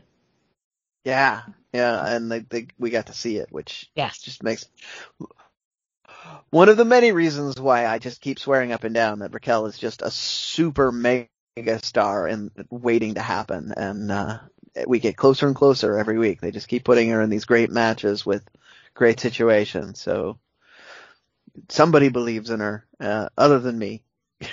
No, absolutely. Again, like she was, she she was featured uh, on a takeover of, of WWE's Instagram page, and you got to see a little bit of comedy, a little bit of her ridiculous workout uh, movements uh, in the WWE Performance Center, calling out Raquel or, or Raul Mendoza. That was that was awesome. So I I loved it. Um, speaking of, we did see a return of Legado del Fantasma. Oh, and it um, was so great. Yeah, so you know, last week uh, Santos lost against Karrion Cross in a no DQ match. This week we were supposed to see a tag match between Ever-Rise and Breezango. However, uh, as Breezango was making their entrance, Legado del Fantasma came out and attacked them and then uh, Santos Escobar single-handedly took out Ever-Rise, and so they declared they after they laid everybody out, um, Santos declared that the group was still as strong, as good as ever. Um, and so they are reestablishing themselves and they're going after, you know, these, these tag teams. Now it does seem like, you know, are they trying to go for the NXT tag titles or, or what exactly? Is, is there any, I mean, we did know that they had some kind of a pass with Breezango. Uh, are they going to revisit that, or are we going to see them, you know, attack more people on the roster? I think it'd be great that you kind of almost never, you don't know where they're going to show up. You kind of need that unpredictability yeah. to kind of help yep. reestablish their them as a trio, and not like as a as a strong no, expected. Yeah, yeah, as a strong force to be reckoned with trio. So uh, they're planting some seeds with Legado de Fantasma. And I, again, I don't think that the loss itself to Karrion was anything negative for them. Um, I think even with that, they are still one of the, the best groups in NXT. So I do think though, taking it up a notch and really being more aggressive is how you continue to keep you know people's yep. attention and you also then kind of elevate them to the to the next level now some interesting nxt news that came out this week um, information rumors have been circulating that nxt is looking to move to tuesday nights um, there's been some uh, speculation that it's going to be happening the Tuesday after WrestleMania. Um, and, you know, I'll share a perspective and then, uh, I know Brennan has some additional news and perspective on it. This comes, the, the information that I know and perspective that I've heard that it is a decision based off of something that's happening with NBC, specifically NBC Sports. That is a channel that is going to be going away soon. And that content needs to move to other NBC Universal entities the entity, the specific sport that is impacting this is hockey that usually goes on Wednesday nights. So the business decision behind this seemingly is that hockey is going to be coming into USA networks on Wednesday so that they have to move uh, NXT to Tuesdays. Brennan, you have a different perspective on this, kind of a different spin that others have been reporting on. I want to share that as well. Yeah, it's. I mean, it's rooted in the same thing that NBC is largely responsible for for this change, but mm-hmm. it's uh, the uh, the emphasis originally when NXT went on on Wednesdays was that even though they, they were pretty sure they might lose head to head against AEW if they took a significant chunk of the AEW viewership away from them during investors calls it would they would still be able to make Raw and SmackDown look stronger. But if with the emphasis being we need subscribers to this new NBC service, we want to get the best viewership possible for a show, it makes more sense to have uh, NXT go uncontested by another wrestling show. Although Tuesday is not really the the absolute best night for that either. But I don't think they, I don't think the WWE or NBC are aware of the indie shows on Tuesday. Um, so they, yeah, it's a, they they decided to. The rumor was they decided to move it for that reason to have a better access to viewership and have have the best audience rate that they could get to to keep subscribers in involved in Peacock. Mm-hmm. And then I got an email today as a dev, or not today, this week as a subscriber to uh yeah. to the network talking about that and uh I found this part of it interesting too, that NXT on Peacock, once it is of once it's all content is available there, will be available the next day on Peacock, whereas episodes of Raw and SmackDown will not be available until 30 days after air date. So mm-hmm. if you want to keep up to date on your NXT, which let's let's face it is unquestionably the best product the WWE has right now, um, the Peacock channel seems like the best investment, but uh, they uh, and then I think they know it too if they're gonna make it so that that's your place to go if you can't watch it live. Yeah, very good point about how yeah. you know the move the to of the WWE network to Peacock may be influencing you know what's happening with with NXT because we you know originally think it's only going to affect you know more of that typical content on on the network, but uh, again it's a and that's what happens too with big conglomerates or big organizations like NBC Universal that owns multiple uh, networks. Um, these things just have a way of happening, whether it is a business strategy related to some of their other networks, or is it really how directly tied is it into WWE and them adopting the WWE network? So, um, we will be reporting more as we hear more about what is going to be happening with NXT if it does move on to another night.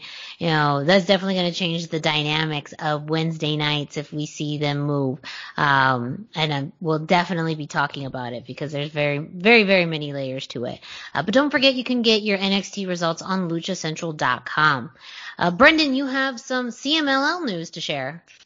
Just a little bit. Uh, the uh, Copa Junior is available for purchase on Ticketmaster. It is currently 178 pesos. They have not promised or threatened to raise the price, but that was their traditional scheme the last time they were doing this. Is as you got closer to the date that the the prices would raise. So um, this is definitely the time to do it because that is uh, my quick math says that's somewhere in the neighborhood of like eight to ten dollars. So mm-hmm. I'm definitely not afraid to spend that much money for two hours of lucha libre. Um, there is uh, uh, still no video on demand option because it's a Ticketmaster thing. So if you want to watch it, you have to tune in. Previous ones, some matches, select matches eventually wound up on the YouTube channel but again, no promises. So uh, if you are interested in the Copa Junior or any of the matches revolving around it, the best way to do it is get on Ticketmaster.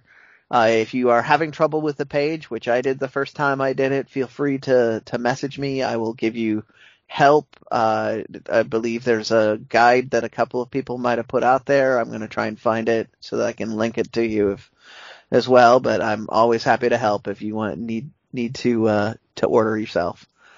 Um, and then in other news, CMLL and New Japan have finally announced that they're still in a partnership together. Uh, um, it kind of the timing on it was kind of weird as far as I mean, like Cubs fan and a couple of other people were like, "Well, why didn't you say this?" Like when you announced the canceling of Fantastica Mania, which would have made more sense. Like, why can't uh, you know why can't we announce it then? But uh, who knows? Who knows? Maybe uh, maybe it's just they finally came to the agreement. Like, oh yeah, no, we really need do want to keep doing shows with with uh, each other going on, uh, even even though uh, there's this pandemic going on. Maybe uh, maybe we should say something officially so people don't get worried. But they did say that. Dusty, did you hear anything from the New Japan side on the the agreement? Um, I all I really heard was basically what you heard. You know that it, they said they would not use any talent, you know, would not work with anyone in Mexico aside from CMLL, and that they would not be bringing in any talent to New Japan aside from CMLL. And so it's kind of hard to say there. I think it's just an affirmation. Like they didn't run Fantastica Mania this mm-hmm. year, and I think people were just kind of curious, especially with AAA working with AEW and his New Japan working with AEW. Mm-hmm. The lines are more blurred than they ever were, and I think this was just an attempt to clear the water a little and kind of yeah let on that it's a happy partnership between the two of them, and they expect it to continue. And we fully know that uh, CMLL does not want to have anything to do with uh, any sort of partnership with any organization that might work with AAA. Mm-hmm. Like, uh, yeah. I, I, I, first Expo Lucha, I watched this happen. They announced like a good half dozen to a dozen CMLL wrestlers that were going to be appearing. And then a week, uh, a week later they announced like two or three AAA, active AAA wrestlers that were going to be appearing and slowly but surely, all of the CMLL wrestlers disappeared off of that, and and it's it's just because CMLL does not want to have any wrestlers working at shows with AAA talent. Period. So yeah, if uh, AEW is working with AAA and, and New Japan, and New Japan is you know, potentially going to have AAA wrestlers hanging around in the locker room. They want to CML pro, CMLL probably needed that assurance, but uh, that certainly they didn't say anything on that out loud. But also CMLL doesn't out loud say that they hate the hate AAA either. so. It's all underlying. That's yeah. Yeah. The unwritten politics of mm-hmm. lucha libre. Yes. Oh, I mean that's historic. But you know, speaking of historic, Dusty, why don't you take us to this week in lucha, this week in lucha libre history? Yeah, that's right. It's time for this week in lucha libre history. Be sure to check in at luchacentral.com every single day for this day in lucha libre history by Pep Carrera for information, birth dates, anniversaries, amazing videos, everything, all about Lucha Libre at luchacentral.com, your centralized place for all things Lucha Libre. This week I chose March the 4th, 2016, when Dragon Lee defeated Kamaitachi, better known now as Hiromu Takahashi, for the CMLL World Super Lightweight Championship. This was a great match. Dragon Lee and Hiromu, they faced each other 10 times. Dragon Lee has the slight advantage with 6 wins to Hiromu's 4, and this match was probably their best match together out of the 10. Just fantastic.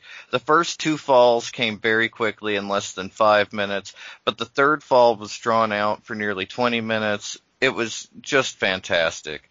Dragon Lee got the win and with the Phoenix Plex and became the two-time CMLL super lightweight champion. He had only been pinned at that point by Kamaitachi, so it was kind of an interesting story, hot feud, I highly recommend everybody check out this match. It's a technical masterpiece. Like it is just so great, good. Great match. And yeah, I'm hoping that by not elaborating as much on the specifics of the match that it will encourage people to watch it because it is incredible. Like I don't want to give much away. You need to see it. Like it it's incredible. Yeah. What just did go watch think? it. Yeah, yeah, check it out. Like, yeah, pause the podcast, check out the match, then come back. uh, what did you pick this week, Brendan? Um, so I, I had a master plan. I had a nice historic match that I was all excited about. And then I looked at the list again and I realized that there was a match of the day that I thought would be very interesting to watch. So this week I chose match of the day from March 3rd, 2005, the 290th episode of SmackDown, where Eddie Guerrero and Rey Mysterio wrestled against Mark Jindrak and Luther Reigns. Now, those of you who are a little younger may not be aware why this is a fantastic lucha match. Uh, Mark Jindrak later went on to be known as Marco Corleone and performed out of CMLL uh, for for a long time. He uh, he so embraced the lucha libre culture. He was married by Fray Tormenta, the character, the the, the persona that Jack Black based the the Nacho Libre movie on. Uh, so I mean, he is uh, thoroughly, thoroughly lucha libre, and uh, Eddie and Rey obviously uh, are uh, de- generation defining luchadors. So I I wanted to watch this. Uh, Jindrak and Reigns were being booked and used like typical Vince McMahon action figure men. Like they're they were big guys who were throwing the little guys around and they were mean about it. So there was they, the, you could see little hints of Jindrak's like athletic ability and that he could have been a good luchador, but he clearly didn't have anything lucha like in this match. But uh, uh, seeing him work with Eddie and Rey, and then knowing the the, the future that that was going to be there, made this match very interesting. And at the end of the match, this was the match where they lost, Jindrak and Reigns lost, and then they uh, had a little bit of a fist fight at the end of it. So, uh, believe that if you were to continue on in that history, you start to see Jindrak turn face, and he starts to do a little more of that high flying stuff. But I'm less aware on that because SmackDown was usually on on nights that I worked at that in 2005. So I only got to see SmackDown on rare occasions, and DVRing wasn't a, a thing in my life yet. Uh, so that was it. What I had uh, match of the day from March third, two thousand and five. Miranda, what did you wind up finding this week? I ended up picking March 5th, 2017, and this is when El Apache, Fabi Apache, and Mary Apache won the AAA World Trios Championship after beating yes. Los OGTs, Averno, Chessman, and Superfly Ricky Martin, Marvin. Um, and this was at a live AAA show. And this is where it gets the description of it is is technically yes, that's what happened, but it's not exactly what happened. Uh, no. Because this these belts changed hands technically in a singles match between Fabi Apache and Ricky Marvin, and this was an apuestas match. It was a title versus career match. Um, so essentially, if uh, Fabi lost, uh, the Apache family had to retire. Um, and if not, then if they did win, then they became trios champions, and that's exactly what happened. So um, it was not a typical trios match. It was technically a one-on-one match, um, and Fabi won on behalf of her family um, against Ricky Marvin. So that that is where the in learning about this match is where the swerve comes in, um, and and where the description is slightly misleading. Misleading. Yeah, well, the the the Apache versus OGT feud was all about those crazy swerves and and mm-hmm. bumps, and it was it was some of my favorite stuff coming out of that that period of AAA. Yes, yes. And the Apache family, I mean, they are just historic. And so this too, you know, for them to have so much on the line, um, I think it was likely a very feel good moment when they won, uh, the trios championship. Now I was not able to locate this online knowing that it was at a live show, even though it was 2017, but at that time they were you know, filming lots of things. I have not yet been able to uh, find this uh, online, but I I'm a big fan of the Apache family. Like they are very much that that that uh, baby face uh, family stable that you know is a, is a little old school, but also works so well for them. Um, and, you know, really as an intergender match, uh, as well. I mean, they they do it better than nobody else can. That is what I picked for this week in Lucha Libre history. And as Dusty mentioned, you can find this day in Lucha Libre history at luchacentral.com. Well, Brendan, though, I mean, while we're at it, why don't you go ahead and tell our listeners what else they can find at luchacentral.com? I got you on this. If you're listening to this you haven't visited luchacentral.com, um, it's time to do it. LuchaCentral.com is the online home for Lucha Libre where you can get all the top news in English and in Spanish. Find the best curated video content and original content not seen anywhere else. Find when Lucha Libre events would be happening in your area. Find photo galleries from top photographers covering Lucha Libre around the world.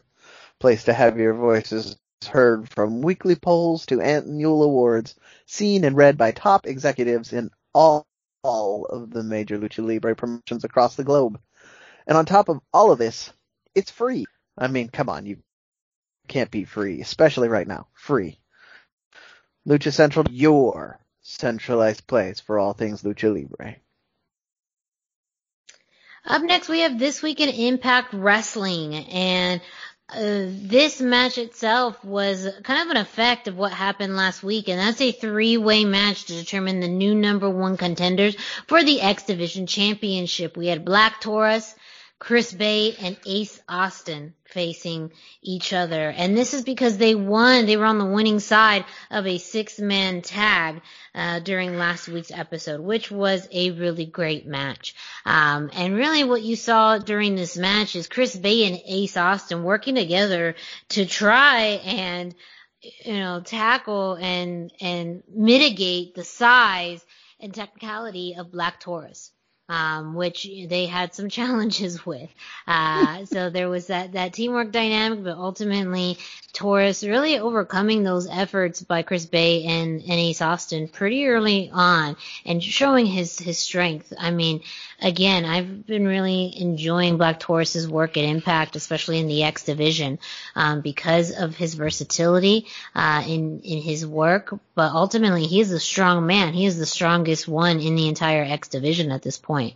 Um, but he can pull a, a, slam or a flip at any given notice, at a, at a moment's notice. Um, and I loved the work he did with Ace Austin, um, especially because he really overpowered him and the way that Ace sold it, I thought was fantastic. Um, but ultimately, Ace Austin helped move the momentum around. Some of that was due to a really good drop kick uh, against Taurus, and then ultimately some help from Madman Fulton, who uh, distracted and tripped up Chris Bey, um, and Ace Austin getting the win. So Ace Austin is now your new number one contender for the X Division Championship, and will be facing TJP. Uh, also a reminder that uh, Impact Wrestling has their Impact Plus uh, card pay-per-view uh, sacrifice happening February. No, yes, sorry.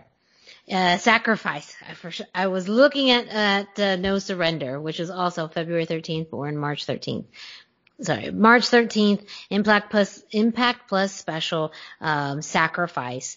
Um, and that is also where we're going to see TJP versus Ace Austin for the X Division Championship. So that is going to be great. And talking about crossover, we are going to see the Impact World Tag Team Championships on the line.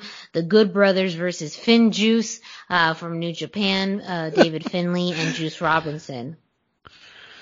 Such a cute name. Yeah. It's cool. it's adorable. It's adorable. but uh yes, again again X Division. I mean, if you are looking for, you know, something different and unique and, you know, really great wrestling on a weekly basis, Impact X Division is where it's at. And I've just love Black Taurus in this role in this edition. His oh, his new role in Decay as well.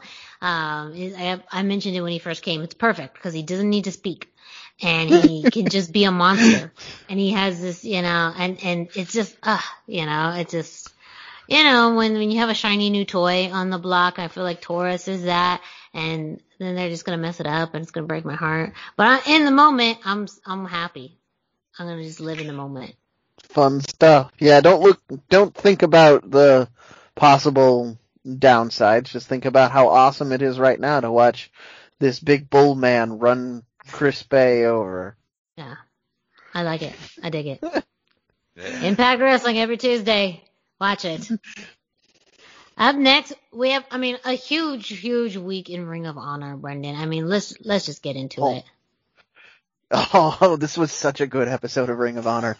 Another show that is bringing you pretty good, consistent wrestling action. Like wrestling. there's there, yeah, I'm gonna, emphasizing that word because that's a big thing that's going on with their this week's show too.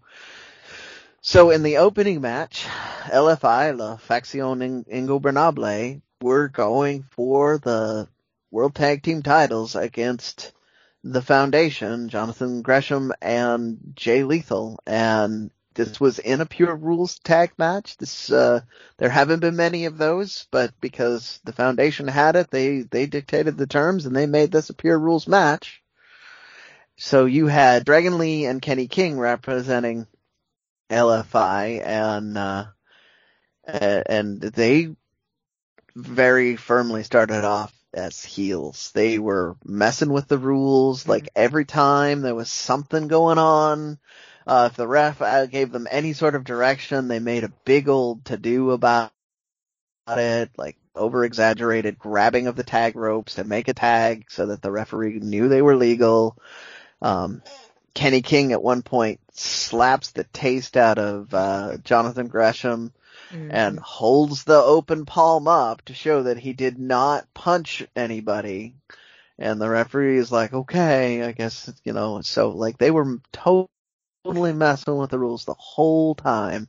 Uh, I do, in case any of my, my, uh, referee co-workers are listening or any of my instructors, I do want to give a special shout out. They did use the tag ropes in there, which is a thing that I, uh, when I'm watching tag team matches now, I always bristle over. Uh, I can rely on like three teams to use them consistently. So anytime there's a pure match, I always am happy to see that the tag ropes are being used. Um, the, the this this went the way that you're kind of expecting. The foundation would t- take control using pure tag team stuff. They would go head to head. I mean, obviously Dragon Lee and Kenny King are both very good technical wrestlers, but they were so intent on cheating that uh, they often would get caught by a move while they were trying to set up their next cheating spot. Uh, and so they would get back and forth for a little while. Uh, the LFI used all of their rope breaks. They even used one of their punches. I think I'm pretty sure that Gresham took every single punch and slap. I think they were really focusing on him because he was the one that was getting the most upset by the rules being mm-hmm. broken. Uh, and eventually it does end with, uh, with, uh, Jay Lethal diving to the outside, missing his opponent, but instead hitting the manager, Amy, uh, Amy Rose. Mm-hmm. Yeah, I wanted to make sure I had the last name right because I keep, I keep saying, um, Amy Lee, who is a totally different person, and that's not, yeah, Amy Rose. Yeah, take, take, yeah you're, you're, you're combining Amy Rose and Dragon Lee. uh, totally understandable. Yeah, Amy, Amy Rose says, you know, yeah, the manager and accompanied them out to the ring as always, and so, uh, very unfortunate timing. It was very unfortunate timing. So Jay Lethal was very distracted uh, while that was going on. The referee was distracted, and, and Dragon Lee took that opportunity to do a very stiff looking cross right across Gresham's face, which seemed to knock him out cold. Got the one, two, three. They got the win.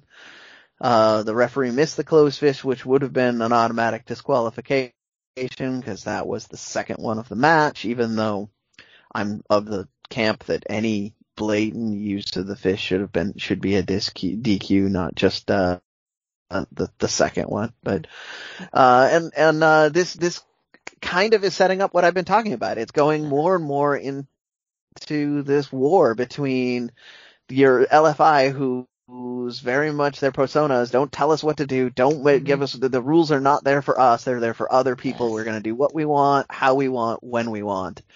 Uh, and uh, even Dragon Lee seems to have really embraced this this mindset at this point. Mm-hmm. and uh, and the uh, Gresham in a post match interview was just absolutely livid, and he declared that this was war. So I don't know what he he thinks that means, uh, but it sounds like that's what's happening. Is we're going to get at least various members of the foundation, if not more of the pure roster in general, going after various people in LFI, and I'm so on board for all so of this. So on board. I love that. And it's a good utilization of the pure rules in a way that, you know, when LFI came into it, it was like they were at the disadvantage. Um, like yeah. how, how did you, how, how were they going to follow those rules? And ultimately you knew they weren't. That was also going to be a, a, a utilization or played around in the storyline. Um, and I think it was a, it was actually a good way of doing it because then it just continues to emphasize, you know, the value of the pure rules and why the foundation are just so adamant towards it. So, um, whether that means we see more pure rules, uh, matches for the tag championships or something else or, you know, however, um, yeah, it, it's, it's definitely some pretty good storytelling, really focusing on wrestling. Yeah. Like that's, yeah. Ring of Honor has always been good at that, and now they're coming back to it. They're they're finally coming back full circle, and it is because of the the utilization of good lucha libre. I mean, if we're really trying to go back full circle to earlier, you know, mm-hmm. I mean WWE, take a note, listen yeah. a little bit. Look at what some of these, I'm going to use air quotes around this word, smaller companies are mm-hmm doing with their luchadors. They, yeah. oh, MLW is doing great things with yes. their luchadors. Uh, Impact is doing fantastic things with the two luchadors they have on their roster. There's still the highlights of every show. ROH has a really deep, robust, uh, luchador based roster and they're doing fantastic programming. It is often my pick for the best single hour of wrestling every week. Mm-hmm. Like, I'm, I'm gonna let you in a secret. WWE never wins the best single hour. All any yeah. one hour of of Raw is just terrible. Always. Like, Preach. um, but yeah, so you uh, you you started here. You had so you had LFI winning the the tag team championships, then and basically firing. I won't say the first shot in the war, but the biggest shot so far in the a war that's about to erupt between the Foundation and LFI. And then we went to uh, Rush uh, in a heavyweight title match against Shane Taylor. And uh, they set this up again too with Kenny King kind of being having mixed feelings because he used to run with Shane Taylor and he's talking to them backstage about maybe not using the chair and Amy Rose makes a big point about uh no you're we're gonna use the chair if we need to use the chair. And they all kind of left angry and we're talking you know making him think about this. And so you had Kenny King on commentary. You didn't have anybody else coming out with Rush but Kenny King was there on commentary. So they were very clearly going to play up a little bit of that tension. You had Shane Taylor, so you have two giant men, and I, I, I didn't time it. I should have gone back and timed it, but I think it was a good five to seven minutes before they even got in the ring. Mm. They just they just threw each other around outside the. Well, okay, they started in the ring for like a half a minute, but then went right outside. They were brawling with each other, throwing each other into the rail into the guardrails they made a point of mentioning that those were weighted guardrails that they were using with 50 pounds of sand, yet you would see these two men collide with those things while running at full speed and they would move. So, um, you know, just, uh, rush, rushed did, rush things. He had the cables. He was whipping Shane Taylor. Uh, they were slamming each other into, into everything that wasn't nailed down and most of the things that were. Uh, it was, um, it was a very physical brawl that they were clearly exhausted by the time they got into the ring. And then they did more of their great stuff in the ring because both of those guys, to the point of earlier, they're both guys that are really big, but they're really fast. They can, they can move. Uh, I mean, the, the height that Rush gets on a on a drop kick is phenomenal. Like only Marco Corleone really rivals it in my opinion. But uh uh, you know, and then Shane Taylor is, I mean, he's a big guy, but he moves fast and he can, he can technically wrestle you. Like, it it's, it's a fantastic matchup either way. Uh, they went back and forth quite a ways. They got to the point where they were both basically lying in the ring exhausted and I don't remember what happened with the ref, why he was not on point with this, but Bestia came out with a chair. And uh, Kenny King left the commentary booth to take the the chair away from Bestia, and and I think I think the ref was maybe trying to get Bestia escorted out of the ring, but then Kenny King just takes the chair and hits Shane Taylor with it. Mm-hmm. So uh, Shane Taylor is basically because he's already they've already done the story of they've done like 30 to 40 minutes of work. They're exhausted, and he's just been hit over over the head with a chair. So it was a pretty easy to hit the bull's horns and get the one, two, three, and that was the retention. But I mean, the bigger story there is that Kenny King is left the other history behind. He's fully invested with LFI.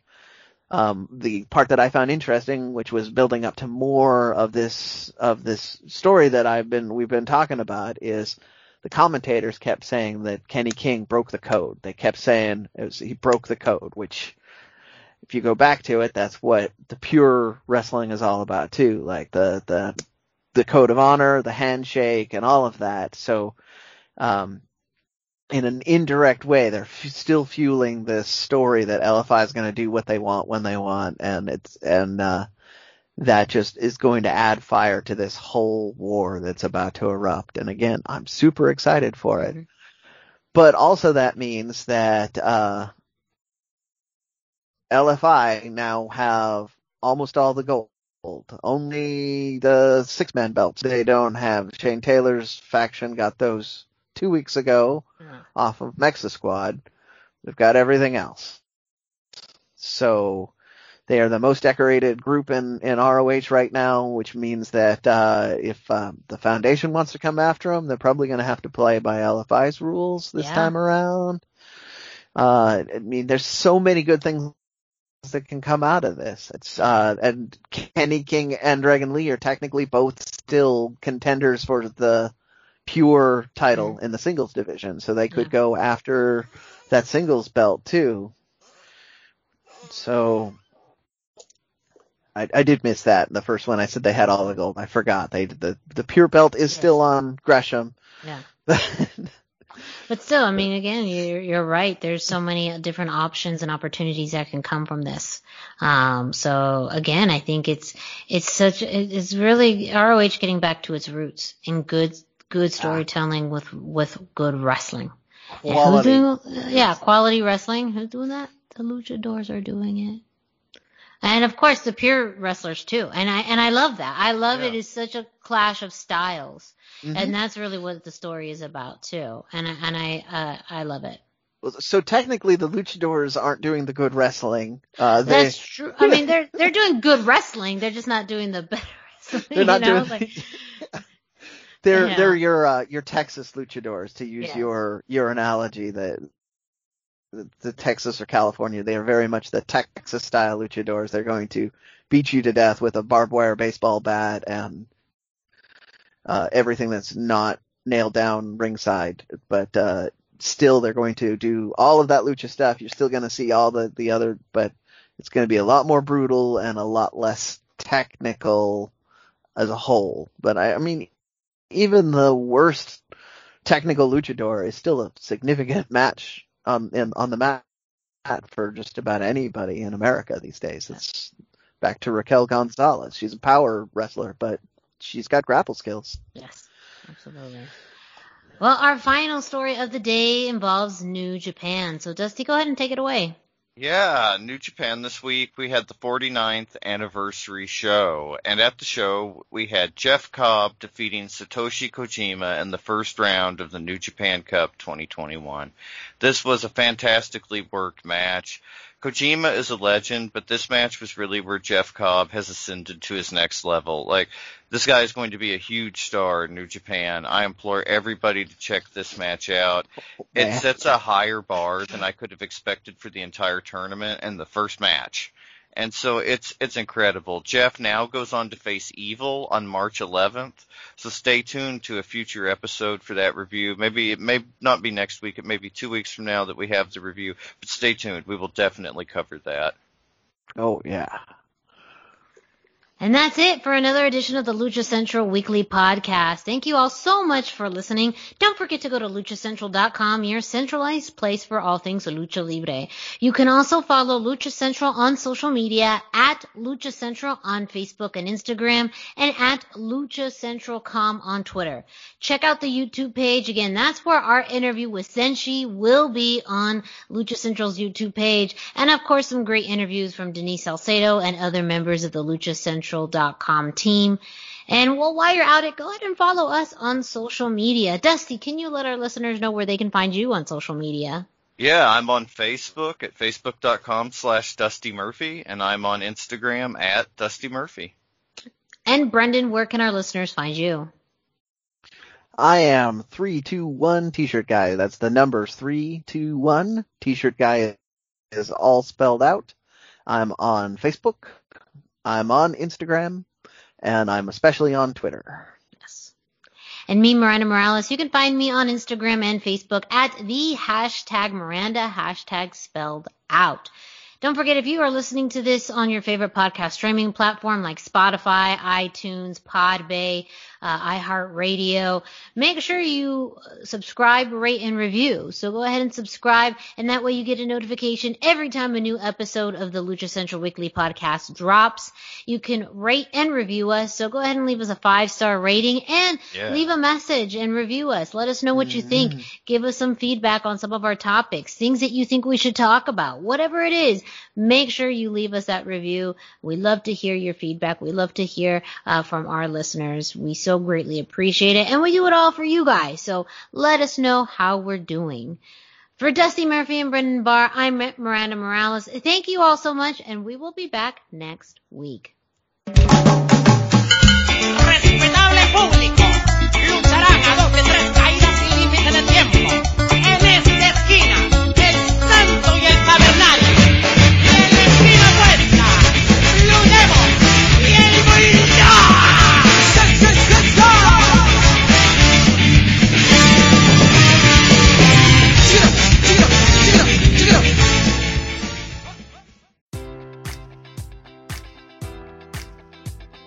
Enjoy all your favorite sports like never before at BetMGM. Sign up using code Buckeye and receive up to $1,500 back in bonus bets if you don't win your first bet. When you register with BetMGM, you'll get instant access to a variety of parlay selection features, live betting options, and the best daily promotions in the business. And with BetMGM at your fingertips, every play and every game matters more than ever. Place your money line, prop, or parlay bets with the king of sportsbooks today. Sign up using code Buckeye and receive up to $1,500 back in bonus bets if you don't win your first bet.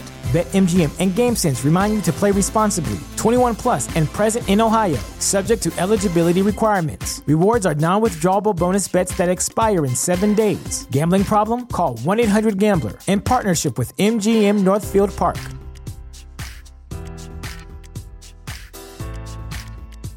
You know how to book flights and hotels. All you're missing is a tool to plan the travel experiences you'll have once you arrive. That's why you need Viator. Book guided tours, excursions, and more in one place. There are over 300,000 travel experiences to choose from, so you can find something for everyone. And Viator offers free cancellation and 24 7 customer support for worry free travel. Download the Viator app now and use code Viator10 for 10% off your first booking in the app. Find travel experiences for you. Do more with Viator.